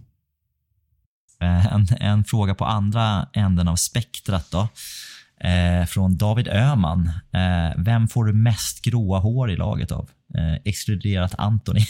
ja. ja. Han får man inte säga då. Nej, okej. Okay, men fan. Eh, ja, det finns väl egentligen bara två svar som kommer upp i mitt huvud. Det är André Onana får jag gråa hår av framförallt i Champions League eller när han gör sina små skutt. Eh, när han ska neråt så hoppar han uppåt. Det kan jag bli galen av och sen kan jag bli galen av när Marcus Rashford bestämmer sig för att stå eh, högt upp i någon slags offensiv position i hopp om omställning när resten av laget är eget straffområde. Det kan jag också irritera mig på. Så där har du. Jag köper det. Jag säger bara så här, Bruno, Harry, Marcus. Eh, så jag har kompletterat den listan lite också. Då. Vad har vi mer från din sida? Fan vad alla håller på att hacka på Bruno. Jag fattar inte det. Du får, eh, du får en eh, fining här från Mattias Gustafsson som undrar så här. vad är ditt första minne från första United-matchen antar jag att han menar? Eh, precis, han skriver första fotbollsmatchen. Det är ett annat lag för mig, men om vi tittar på United så eh, gick jag in rakt på, på top, top shelf i min första, mitt första minne. Eh, och Det är 1995, en fa Cup-final. Eh, det är första, mig vetligen första matchen jag, efter då den här VM 94-sommaren som jag pratade om innan, som jag kände så här, jag vill verkligen se en hel match 90 minuter och kommer ihåg att jag gjorde det och hade attention span för det. Det var United mot Liverpool. Eh, det är där och då jag valde United. Just alla, hype, alla hypade upp Liverpool. Uh, med United ledda av Cantona och de här ungtupparna omkring oss och omkring honom var, vann matchen med 1-0 efter en, en halvvolley från, från Cantona från straffområdeslinjen. Det var, det var då jag valde United, så det är mitt första, första minne. Tipslördag, fa Cup-final, maj 95. Själv då? Alltså grejen är att jag började ju titta på United eh, redan av första säsongen Premier League där 92-93. Men jag ska inte påstå liksom att jag har något glasklart minne. Nu har jag fått hjälp av minnet genom att kolla på Beckham-dokumentären här och, och, och, även Premier League-dokumentär som har rullat här på SVT. Så man har liksom friskat upp de där minnena. Cantona kommer in efter någon säsong och allt vad det nu är. Men det, det, den första matchen jag minns klarast är ju faktiskt från 1995 också. United slår Ipswich med 9-0 och Ja. Andy Cole gör fem mål. Det är liksom ett, ett glasklart minne som jag... Ja, det, var, det är väl den, bland de största segrarna någonsin i Premier League också. Men eh, jag har inte det framför mig. Jag tror att det fortfarande är den största. Är det finns- ute och cyklar, cyklar nu att vi vann 9-0 här under pandemin också? Det gjorde, Var det inte vi 9-1 mot eh, var Southampton? 9-1 Eller gjorde de mål? Gjorde det, där, det där viktiga 7-1 målet precis innan paus för att få lite energi Ja. in i andra. Ja, nej, jag kommer inte ihåg det. När Jan- skulle, Bednarek gjorde typ sju självmål och blev utvisad. Fy fan vad ja, hemskt det var. var så. Ja, trå, tråkiga första minnen vi kom in på i United i alla fall. där fa Cup-vinster och största segrar någonsin. Inte. Tacka fan för att vi började heja på det här laget då. Ja, ja men eh, vi har väl någonting mer här va? Ehm, Du, det Ja. är jag faktiskt tror jag. Jag har, något, jag har något till dig här så kan du få slänga något till mig sen. Men eh, Jonas Blomqvist, vår frekventa lyssnare, har bett oss att ranka våra topp tre Premier League-tröjor och topp tre icke Premier League-tröjor. Så före 92-93 säsongen. Vad har Ja, du på rak arm? Då har vi vill att jag börjar med icke eh, eh, Premier League-tröjor först. Då eh, river vi av de här och det, du kommer känna igen lite grann av det. Men på tredje plats så jag har alltid varit svag för Real Madrids vita stass. Liksom. Det gillar jag. Eh, så att, eh, välj vilket eh, vitt stass ni vill. Gärna så vitt som möjligt. Schyssta, schyssta, schyssta tröjor. Tvåa, Lazios eh, tröja från år 2000. Jag vet att den har en vidrig färg som påminner om ett annat lag, men de var ju först med den här färgen, eh, nämligen eh, någon form av ljusare ljusblå än Citys, för den är skitljusblå, det vet alla. Eh, och Sen har vi då självklart Sveriges tröja i VM 94. Den är otroligt snygg. Lite för stor på Thomas Brodin på den tiden. Ja, otroligt vacker med de tre, tre stripesen eh, från sidan. Ja, det är snyggt. Vad har du på Premier League då? Ja, men då är det bara United-tröjor och eh, lite överraskande så kvalar ju den här Chevrolet-tröjan, eh, första edition, eh, upp här på en tredje plats. Jag tycker den blev så jävla clean med den loggan. Och Det blev liksom en, en känsla av det är ganska maskulint det där varumärket. Det är jag inte expert på varumärken. Men det skapades en känsla av att liksom, vi fick tillbaka lite pondus på något sätt, även om det inte var speciellt bra säsonger när vi hade. Jag tror vi hade den där loggan var det tre år eller vad det var. Men, men den, den tycker jag var snygg. Och sen fjolårets tröja med kragen, just när du kom back, den tycker jag kommer oväntat högt upp. Faktiskt redan uppe på en andra plats för mig. Jag har ju givetvis en sån tröja med Lisandro Martinez på ryggen. Och eh, Sen har vi ju Sharp-tröjan och det är också krage på den, det vet ni. Det är också lite snörning här uppe tror jag. Som eh, Teddy Sheringham springer omkring, springer omkring i. Vilken är du på det? Jag tror att du blandar du potentiellt ihop den lite. Eller du tänker på Champions League-tröjan då, 99 med lite snörning där. Är Ja, det är den. Beckham, Det är den. Beckhams hörn. Ja. Det är det jag tänker på. Ah, den är snygg. Den är snygg. Nej, jag kan inte...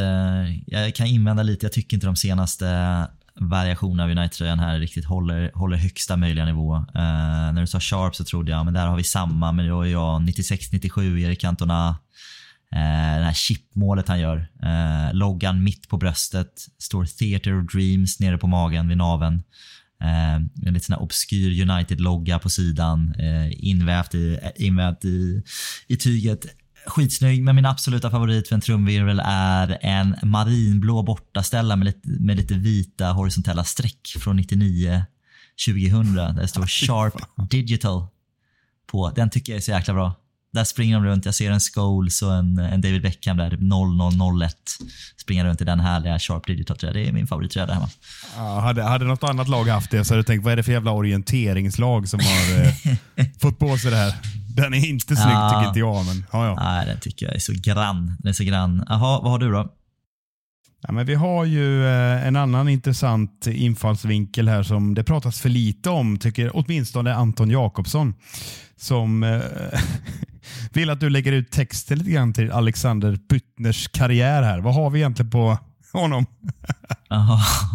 Det här hade jag inte gjort för någon annan än Anton Jakobsson. Jag vet att du är en frekvent lyssnare och en aktiv exare eh, och, och alltid är med. Så då, då får Alexander Byttner, han är, han är ingen favorit för mig, ingen, ingen spelare eh, det brinner till lite extra för när jag hör hans namn. Men jag har ändå fått göra ett litet varv här för dig Anton, så då är det så här va.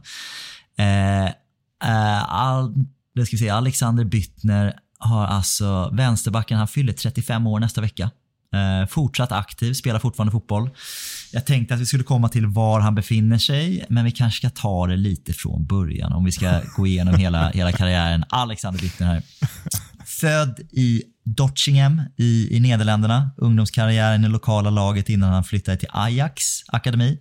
Lämnade i senare tonåren för Vitesse, eh, där han senare skulle göra sin seniordebut 2008. Drygt 100 matcher innan han sen signade för United, 23 år gammal, för 5 miljoner pund. Med den berömda orden från Sir Alex Ferguson “One of the best young left backs in Europe” eh, inför hans sista säsong 2012-2013. Otroligt hypad. Eh, så kom ju in på en bra säsong, det var en ganska schysst säsong han fick, han fick spela i United där. Blev bara 13 matcher från start i United, men imponerande två mål på 13 matcher från start. Eh, ett snitt som hade haft honom i paritet med lika många mål som Ryan Giggs om han hade spelat lika många matcher. Eh, men det gjorde han verkligen inte. Det var 13 starter. så, så det kanske är en liten uh, the one that got away, Alexander Bittner. Vem vet? Uh, han lämnade i alla fall United sen, parodiskt nog då under Louis van Gaal. Uh, så man kan tänka att det skulle vara lite Dutch connection där, men det var det inte. Han ville spela med sina yttermittfältare som wingbacks, så då såldes han till Dynamo Moskva istället. Eh, tre år med begränsad speltid där förde honom vidare tillbaka till Vitesse igen, eh, där han nu fick spela ordinarie igen för första gången på fem år. Eh, men det kliade lite i fingrarna för den gode Alexander för nya äventyr så han hoppade på en flytt till Boston 2020 för att representera New England Revolution.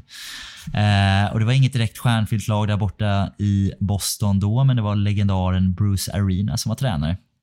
Men som vi minns, eh, 2020 ett covidår. Det blev en komprimerad säsong eh, där New England åkte ut i semifinal eller sån här conference final som man kallar det i MLS. Eh, så det blev bara en säsong där borta och sen en flytt tillbaka till Nederländerna och RKC Valvik i högsta divisionen.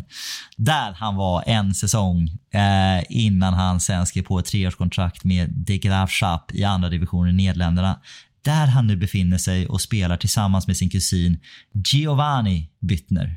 Giovanni Byttner. Där spelar de båda två och där har han varit ordinarie i två säsonger, gjort sju mål som vänsterback. Och sen säger han fan, han gör sina mål som vänsterback, det ska han ha. Eh, vart lite mer utanför startelvan i år så frågan är om det kanske inte är sista kontraktet här nu, att han, han lägger skorna på hyllan i sommar kanske. Anton Jakobsson, nu... du får säga till om du är nöjd med det här eller inte. Det, jag är inte riktigt nöjd. Kan du inte gå igenom Giovanni Bittners karriär också? Giovanni Bittner, eh, som började sin karriär som pizzabagare. Lokala pizzerian i Der ja. ja, Nej, det, det, vet jag inte faktiskt. Vi tar det i nästa, nästa, nästa önskeavsnitt. Ja. ja, så blev det. Frågar man så får man svar i, i vårt önskeavsnitt. En till dig då Micke, en specialare till dig. Vad är det värsta frugan kan komma in och diskutera under match? Den får du. Det är som att de utgår från ja. att jag inte har någon fruga. Men det har de Nej, alltså, alltså, det är sjuka. Jag har ju ingen fruga. Så det, det, jag kan ju svara hypotetiskt då. Alltså, jag har ja. jagat bort alla frugor. Det är därför. Ja. Men eh, alltså, jag tar den bara rent på volley här och tänker mig så här. Vis av viss erfarenhet så... Eh, ja, det kan ju vara ämnen som vilka som ska bjudas in eller inte på sommarfesten. Och Det är man ju jättesugen på att äh, diskutera. Ja, men nej, men ta in han. Nej, nej inte hon. Och så kommer det ett vrål för eh, Maguire slår en svag hemåtpass. Något åt det hållet. Nej, ja. men jag vet fan, någonstans där. Men Sen finns det något mer. Vi har den här gamla klassikern att hennes chef har skickat opassande bilder nattetid. Det är också ett ämne man inte vill ta under United-match. Eh, det händer ju titt som tätt, eh, just det där. Eh, och sen framförallt eh, det kanske mest eh, det jobbiga då, som ofta gör att eh, det kanske är en av huvudanledningarna egentligen varför, varför jag inte har någon fru. man får frågan helt enkelt då och då. Varför lägger jag mer tid på Manchester United än på henne? ja, den, är, den är jobbig. Ja, har, har du någon så spontan du vill tillföra här? Finns det något som är värre än det här? du, jag känner faktiskt inte att jag har det. Jag känner att det, det jag känner jag vill inte prata om andra saker när United spelar överhuvudtaget. Jag tycker all, alla samtalsämnen som inte handlar om varför Johnny Evans är, är en kanonback när United spelar är, är, ja, det är inte intressant för mig. Så jag känner all, alla samtalsämnen. Ja, men jag tycker vi byter spår här. Det var inget ämne vi fastnade vid, men eh, kanske har vi rätt ut någonting för Anton Jakobsson. Jag vet inte, men eh, istället då får du den här av mig. Vad tar ni med från ett obligatoriskt stopp på bordershoppen i Tyskland? Puttgarden ja. tänker jag på då. Puttgarden, Rödby Puttgarden, där har man ju varit, men den här känns mer Micke-kompatibel. Jag är inte super kompatibel eh, i dagsläget i min alkoholkonsumtion. Det ska jag vara ärlig med. Eh, jag, jag har blivit lite kräsen med åren. Eh, vad, det är för, vad det är för sprit jag häller i mina, mina, mina glas. Det är kanske ingen jätte, jättechock. Det sitter och, sitter och skakar på huvudet där borta. Så jag jag vet inte vad man kan hitta på bordershopen av den kvalitet som jag, som jag letar efter nu för tiden. Det var mycket Nej, smuggel, smuggelöl när jag var ung från, från bordershop. Man kan säga så här, plan 1, 2, 3 skiter du i. Du tar ju glashissarna upp till plan 5 för där finns det saker som kostar mer än 100 kronor. Så det känns som att uh, där hittar du det du vill ha. Så var det inte på Bordershop när jag var där för typ 15 år sedan. När jag tog bilen över, över bron och färjan över till Puttgarden som du säger. Då, då känns det som att det var en stor jävla industrilagerhall bara som man gick in och bara stod liksom, eh, ja det var fanns såna Passoa och såna jävla likörer som var billigt som fan, konstiga rödvin och, och, och, öl. Det bästa man kunde hitta var liksom Carlsbergs sortguld som man kunde, det kunde man ändå jobba med. Men det, nej, så det, ja, det har inte varit så mycket bordershop-besök senaste, senaste 15 åren. Så är det. Nej, det skulle ha varit i Mackan egentligen. Han är mer bordershop-kompatibel. Det känns han verkligen. Du, jag har en till dig då. Eh, en snabb. Jag tänker den här är nästan bara nästan ja och nej. Är det fel att skicka Onana i sommar nu efter alla misstag? Frågar Evers. Ja, ja alltså, vi har investerat i den här killen och jag tycker det är fel att skicka honom. Det är för tidigt. Låt han, låt han vara... Jag håller helt med. Jag håller helt med. Vad har du då?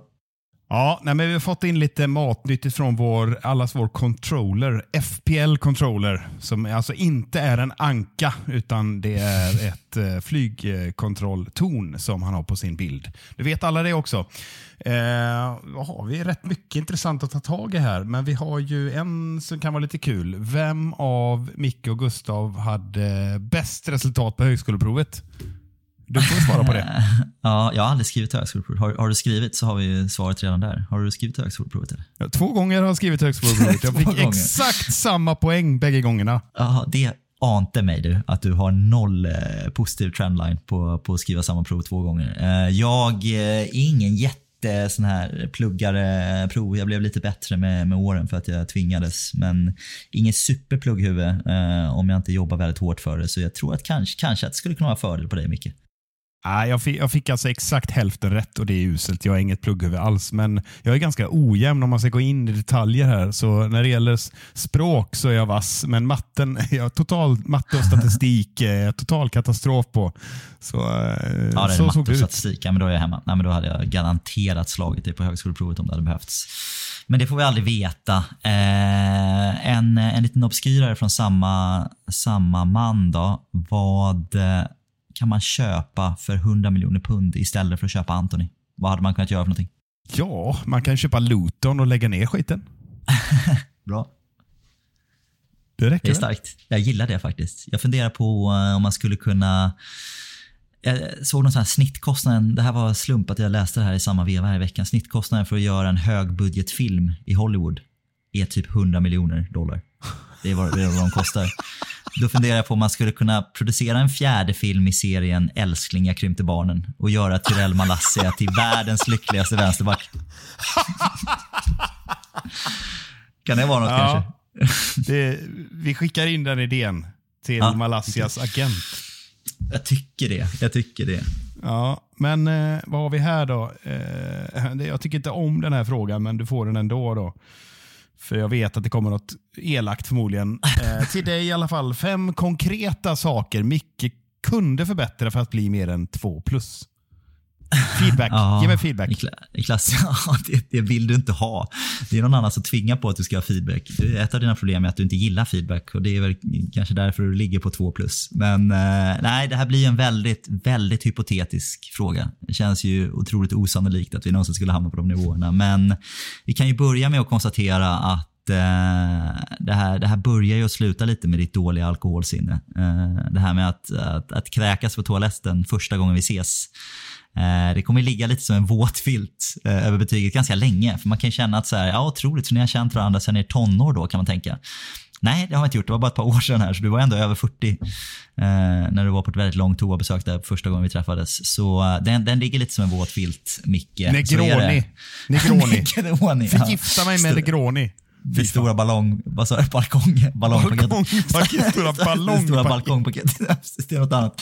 Det stora balkongpaketet hade du tryckt i det där under kvällen. Eh, nej, eh, så ibland tycker jag faktiskt att du är uppe och nosar på den här magiska trean. Eh, ganska ofta faktiskt, men så är det alltid att du säger någonting riktigt dumt och trillar tillbaka ner på en tvåa igen.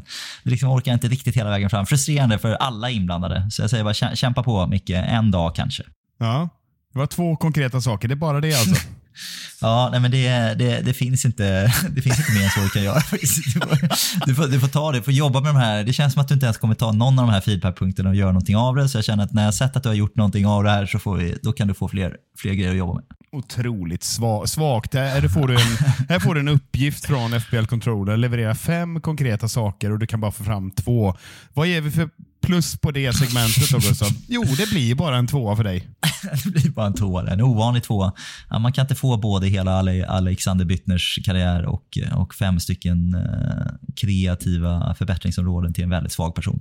Eh, fråga till dig då, då Micke. Eh, det här är lite kul. Erik och Mackan om vi skulle göra ett motsvarande tv-program, nu känner jag har varit borta från Sverige så pass länge, att är det, är det inte Filip och Fredrik man refererar till som en sån här dynamisk duo? Erik och Mackan pratar de om istället. Jag vet vilka de är, men det känns som att det är, det är väl en budgetvariation på Filip och Fredrik. Men i alla fall, om vi hade fått göra vår egen sån Erik och Mackan tv-serie, vad hade vi gjort?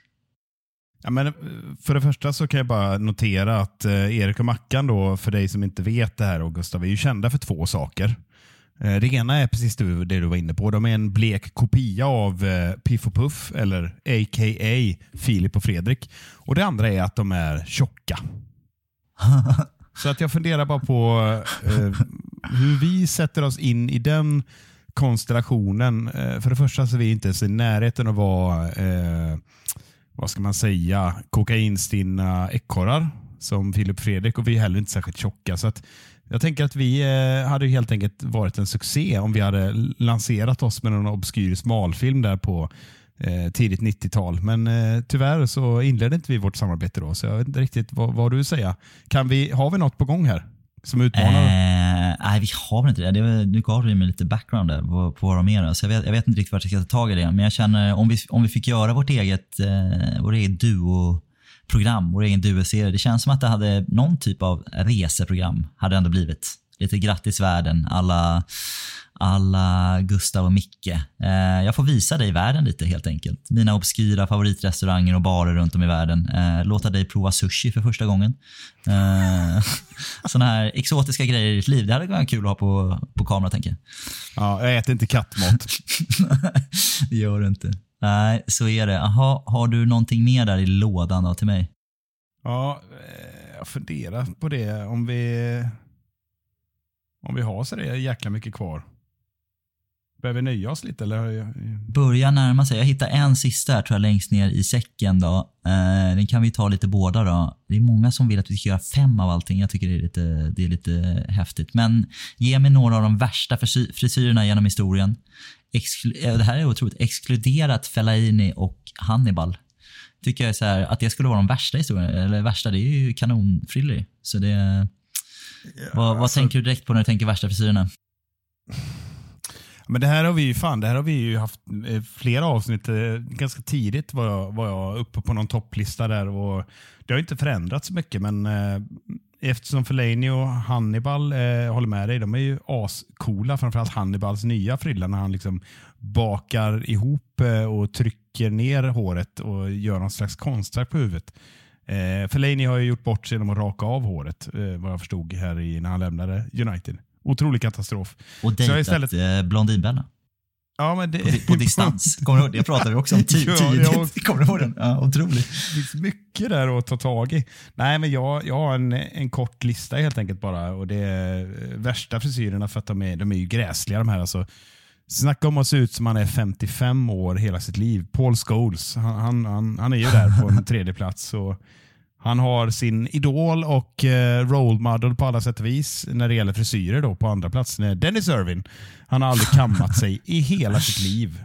Men det finns ju bara en etta och rest in peace Sir Bobby. Men din sidmoikan kommer vi eh, aldrig att glömma på fler än ett sätt. Nej, Nej, den är fin. Jag tycker den ska bara ha kärlek, den ska inte ha något hat. Så jag, jag skriver inte under den på den listan alls. Men jag, ja, men jag, jag förstår vad du är och gräver. Jag, jag, tycker direkt det första jag tänker på med frisyrer är Rio Ferdinands de här cornrollsen han gjorde när han eh, såg ut som han var liksom R. Kelly i någon musikvideo. Eh, katastrof. tycker det är bland det värsta som någonsin har gjorts. Allting mer eller mindre som Paul Pogba gjorde med sin frisyr. Eh, fick mig att få sura uppstötningar. Eh, och sen så har vi nämnt Garnacho lite här. Det är ju mycket han är bra på, men den här undercut pot pottfrisyren han har, som nu också är väldigt blond, känns, eh, känns inte tidslös så att säga. Ja, ser ut som så... My Little Pony-häst eller någonting. Ja. Nej, aha, vad tror du Micke? Ska vi, eh, ska vi runda av det här segmentet? Då, eller? Vad tror du? Ja, vi fick ju in en till här. Att vi, att vi ska införa ett stående segment med att brainstorma fram något stående segment. Jag vet inte om, det, om vi har fått förslag här på om det är du som lämnat förslaget eller om det är FPL Controller som tycker att Niklas Holmgren ska läsa finanstips. Och jag tänker att eh, du, eh, jag kan ju eh, gestalta Niklas Holmgren om du ger mig lite finanstips. Vad, vad ska Niklas prata om egentligen? Vad, vad tänker du här Gustav? vad hade du velat höra? svårt. när man skulle vilja höra hans, uh, hans asset allocation just nu när, uh, när räntorna är på väg ner tillsammans med inflationen. Är det dags att switcha från, från sina obligationsportföljer in till aktiemarknaden nu kanske? Eller är det för tidigt?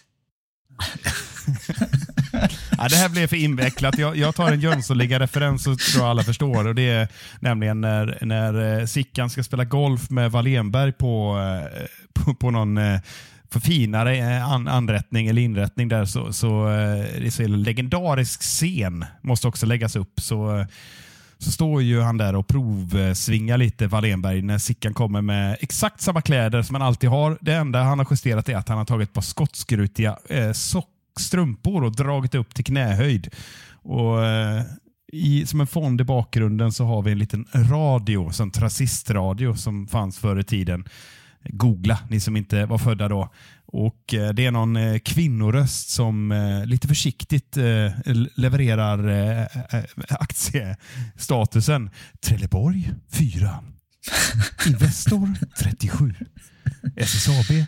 Och så slår ju givetvis eh, Sickan sönder radion där med någon felsving. Det är extremt roligt i alla fall. Men jag tänker så här, hade Holmgren varit med alltså, då hade, blivit lite, då hade Sickan inte behövt slå sönder radion för hans röst hade slagit Trelleborg! Fem! Åh! Oh, SSAB! Tolv! Mm! Investor! Ser du inte det? Att det är mer A-ekonomi på den gamla goda tiden. Mer underhållande om Holmgren hade hållit i sändningen istället för Pelle Edin, som du säkert kommer ihåg. Där vaknade de till liv alla som satt och somnade till A-ekot. Ja, det är starkt. Ja, det skulle väl vara något sånt segment då. Vi får klura på Men jag skulle också slänga släng tillbaka den till, vem var det? FPL Controller. Ge oss, eh, vad, vad, vill du ha för stående segment från, från mig och Micke i podden så kan vi försöka förhandla in det här med våra, våra poddkollegor när de är tillbaka från sina exotiska uppdrag. Mycket bra idé, men vi gör så här att eh, vi har just nu sparat det roligaste segmentet till sist, så vi går helt enkelt vidare och kollar vad det är.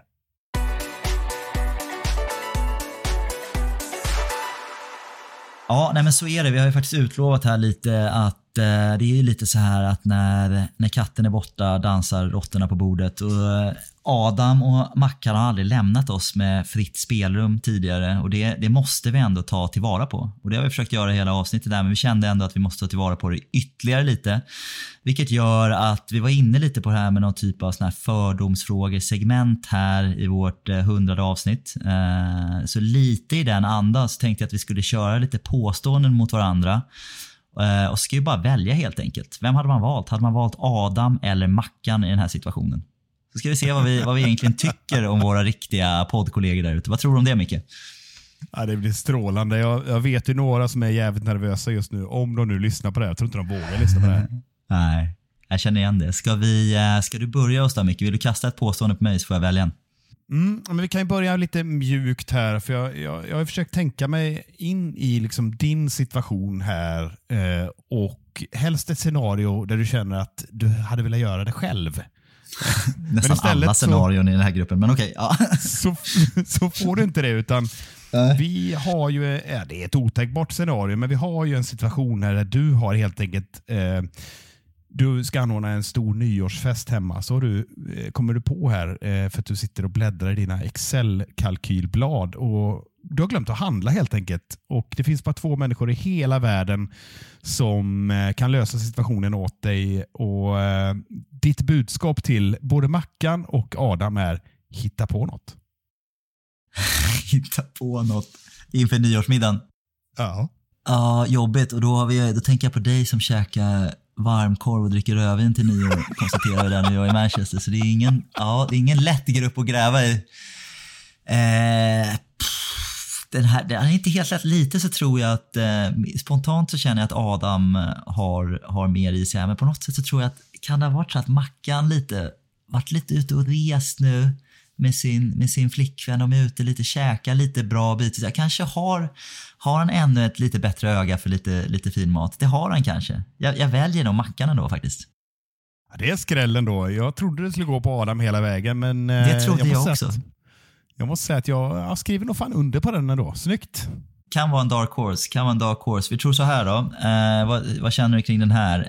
Eh, lite kortare. Du blir inbjuden till SVTs På spåret och behöver en partner i dressinen.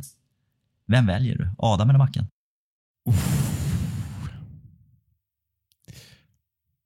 Nej, men jag väljer nog fan Mackan. För hans jävla minne. Han är smal, men han kan allt i typ två kategorier. Så vi får helt enkelt hoppas på att det är mycket United-resultat mellan Senaste tio åren. 2012 och Ja, 2017. precis.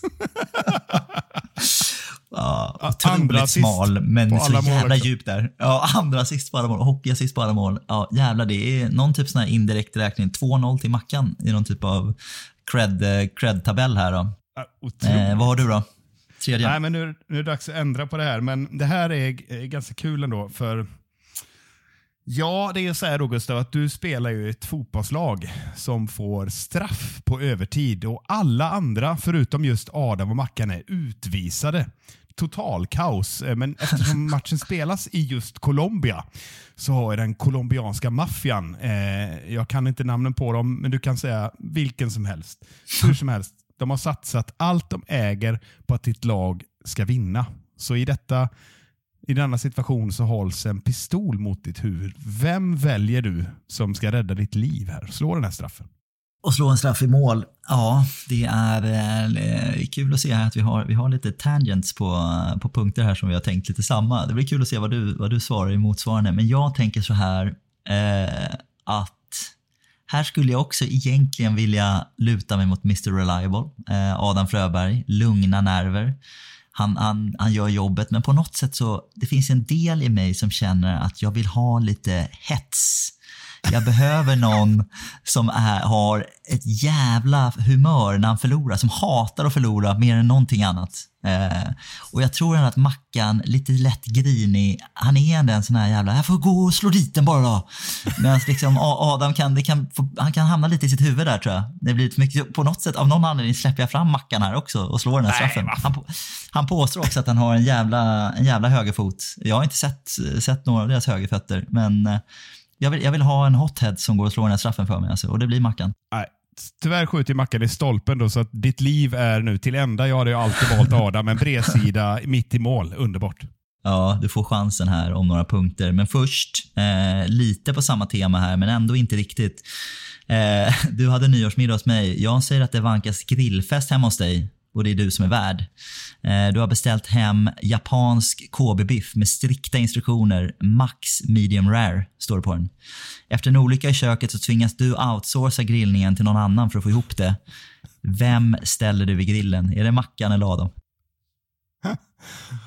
Alltså jag tänker lite på temat du är inne på, hot head. Liksom. Mackan är, blir ju arg och typ eh, sparkar ner grillen och det blir inte, blir inte ordning på någonting så är det såklart att väljer Adam här som metodiskt med liksom laboratorisk precision får fram det här exakta gradantalet som man ska ha. Så klart jag väljer Adam. Ja. Ja, men snyggt. Välkommen in i matchen Adam. 3-1 då. Vad Ja, har det ska mig? fan ha. Vi ska Det se vad ska som han händer ha. nu då.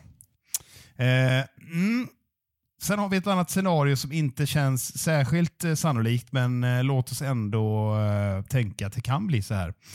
Du har skrivit ett fantastiskt tal till din blivande fru på just själva bröllopsdagen, men tragiskt nog så har du vid tillfället tappat talförmågan.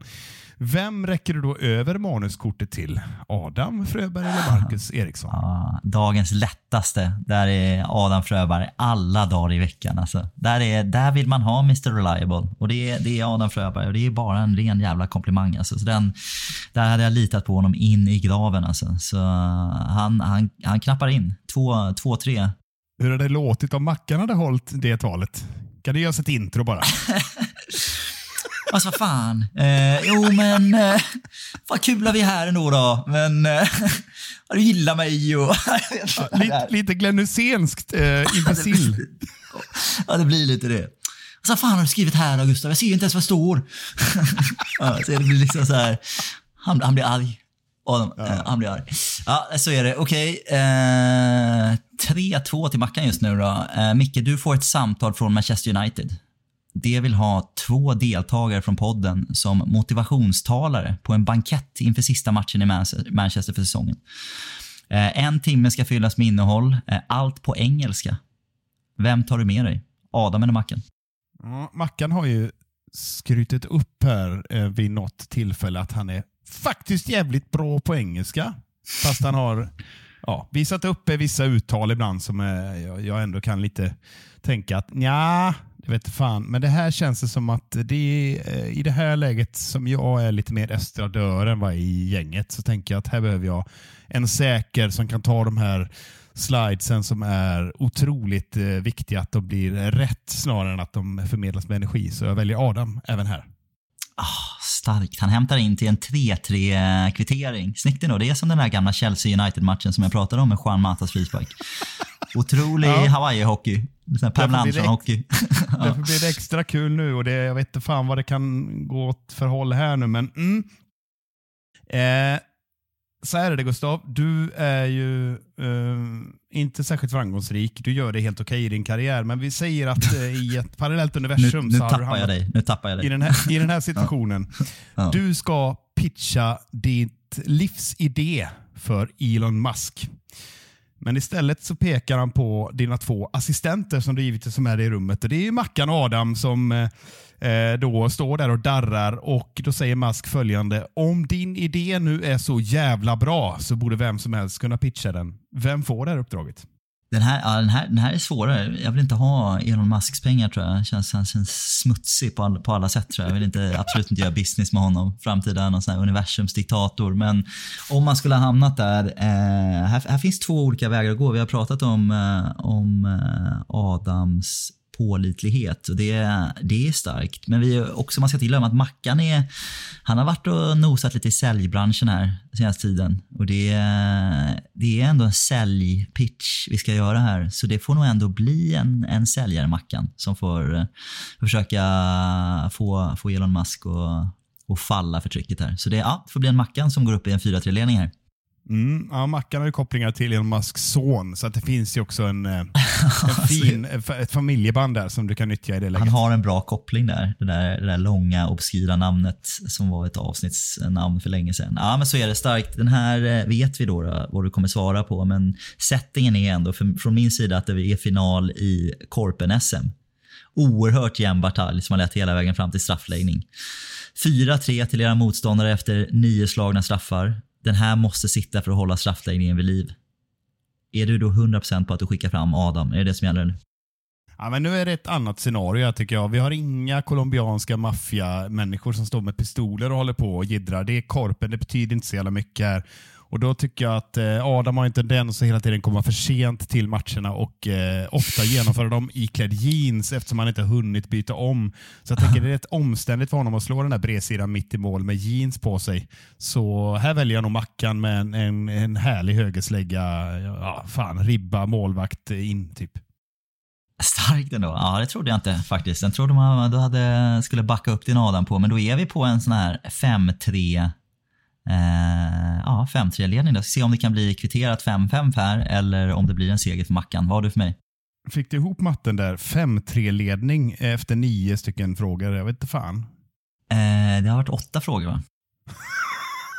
Så vi har två kvar. Då blir det 5-3. Ja, jag försökte sätta dit det utan att ha koll själv. Det är underbart. Ja, Men eh, ja. du får hur som helst min femte eh, frågeställning här. Och Det här är lite komplex, så du får hänga med lite grann nu. För Också ett osannolikt scenario, men vi låt, låt gå för det. Eh, du har en sex månaders baby hemma.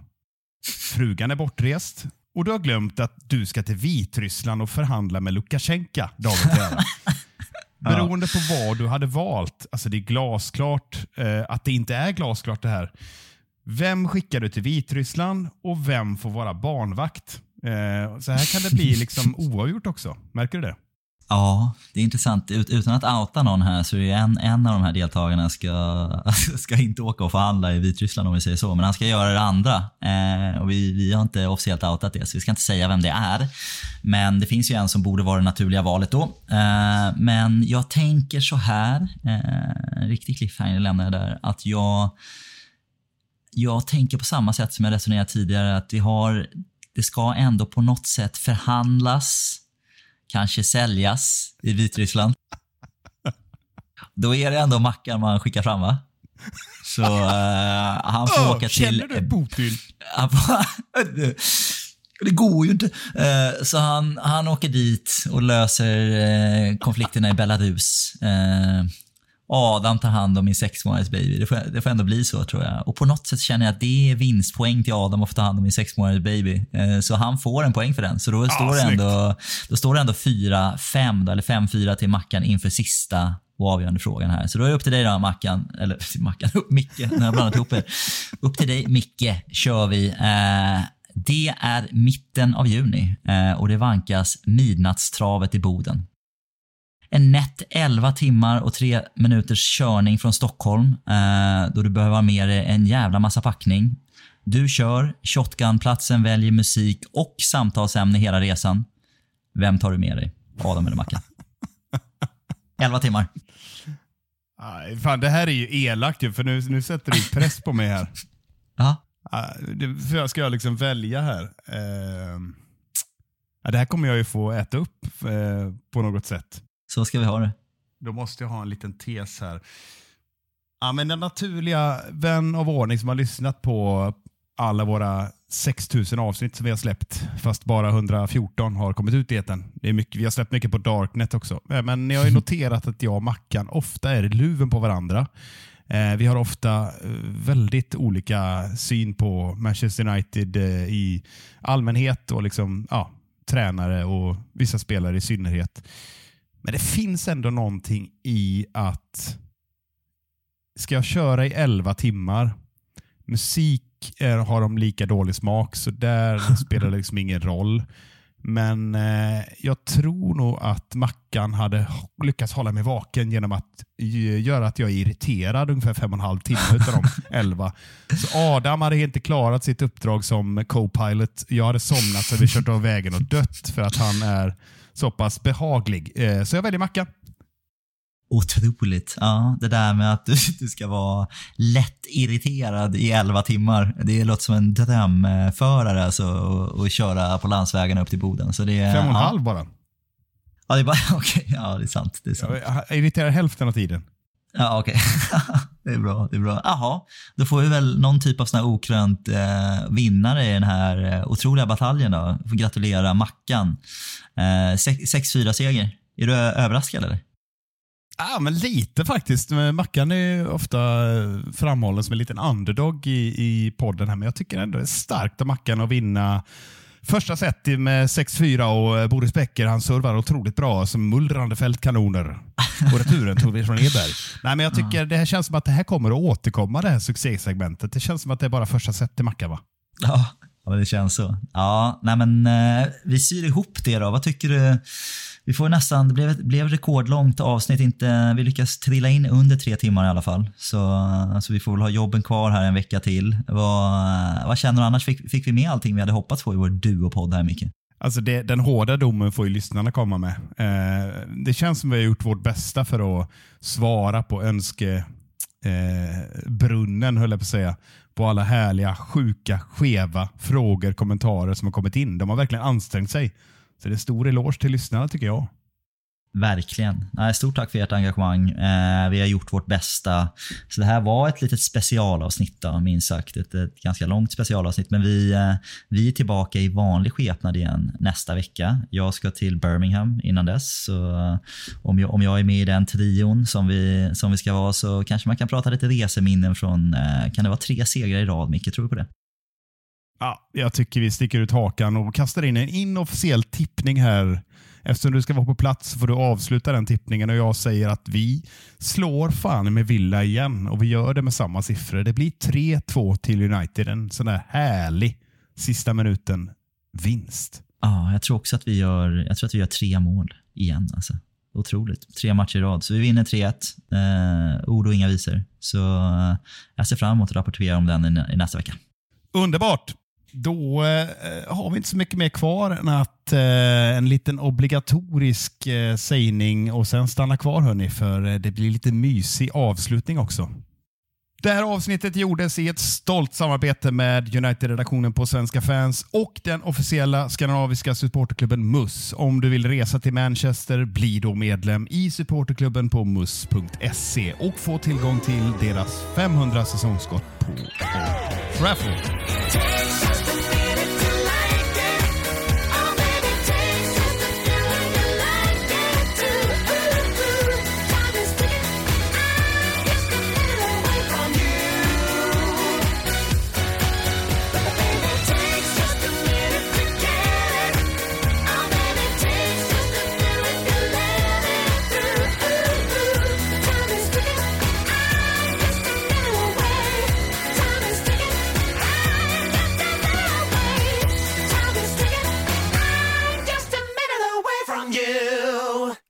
Du har hört ett historiskt succéavsnitt av United-podden.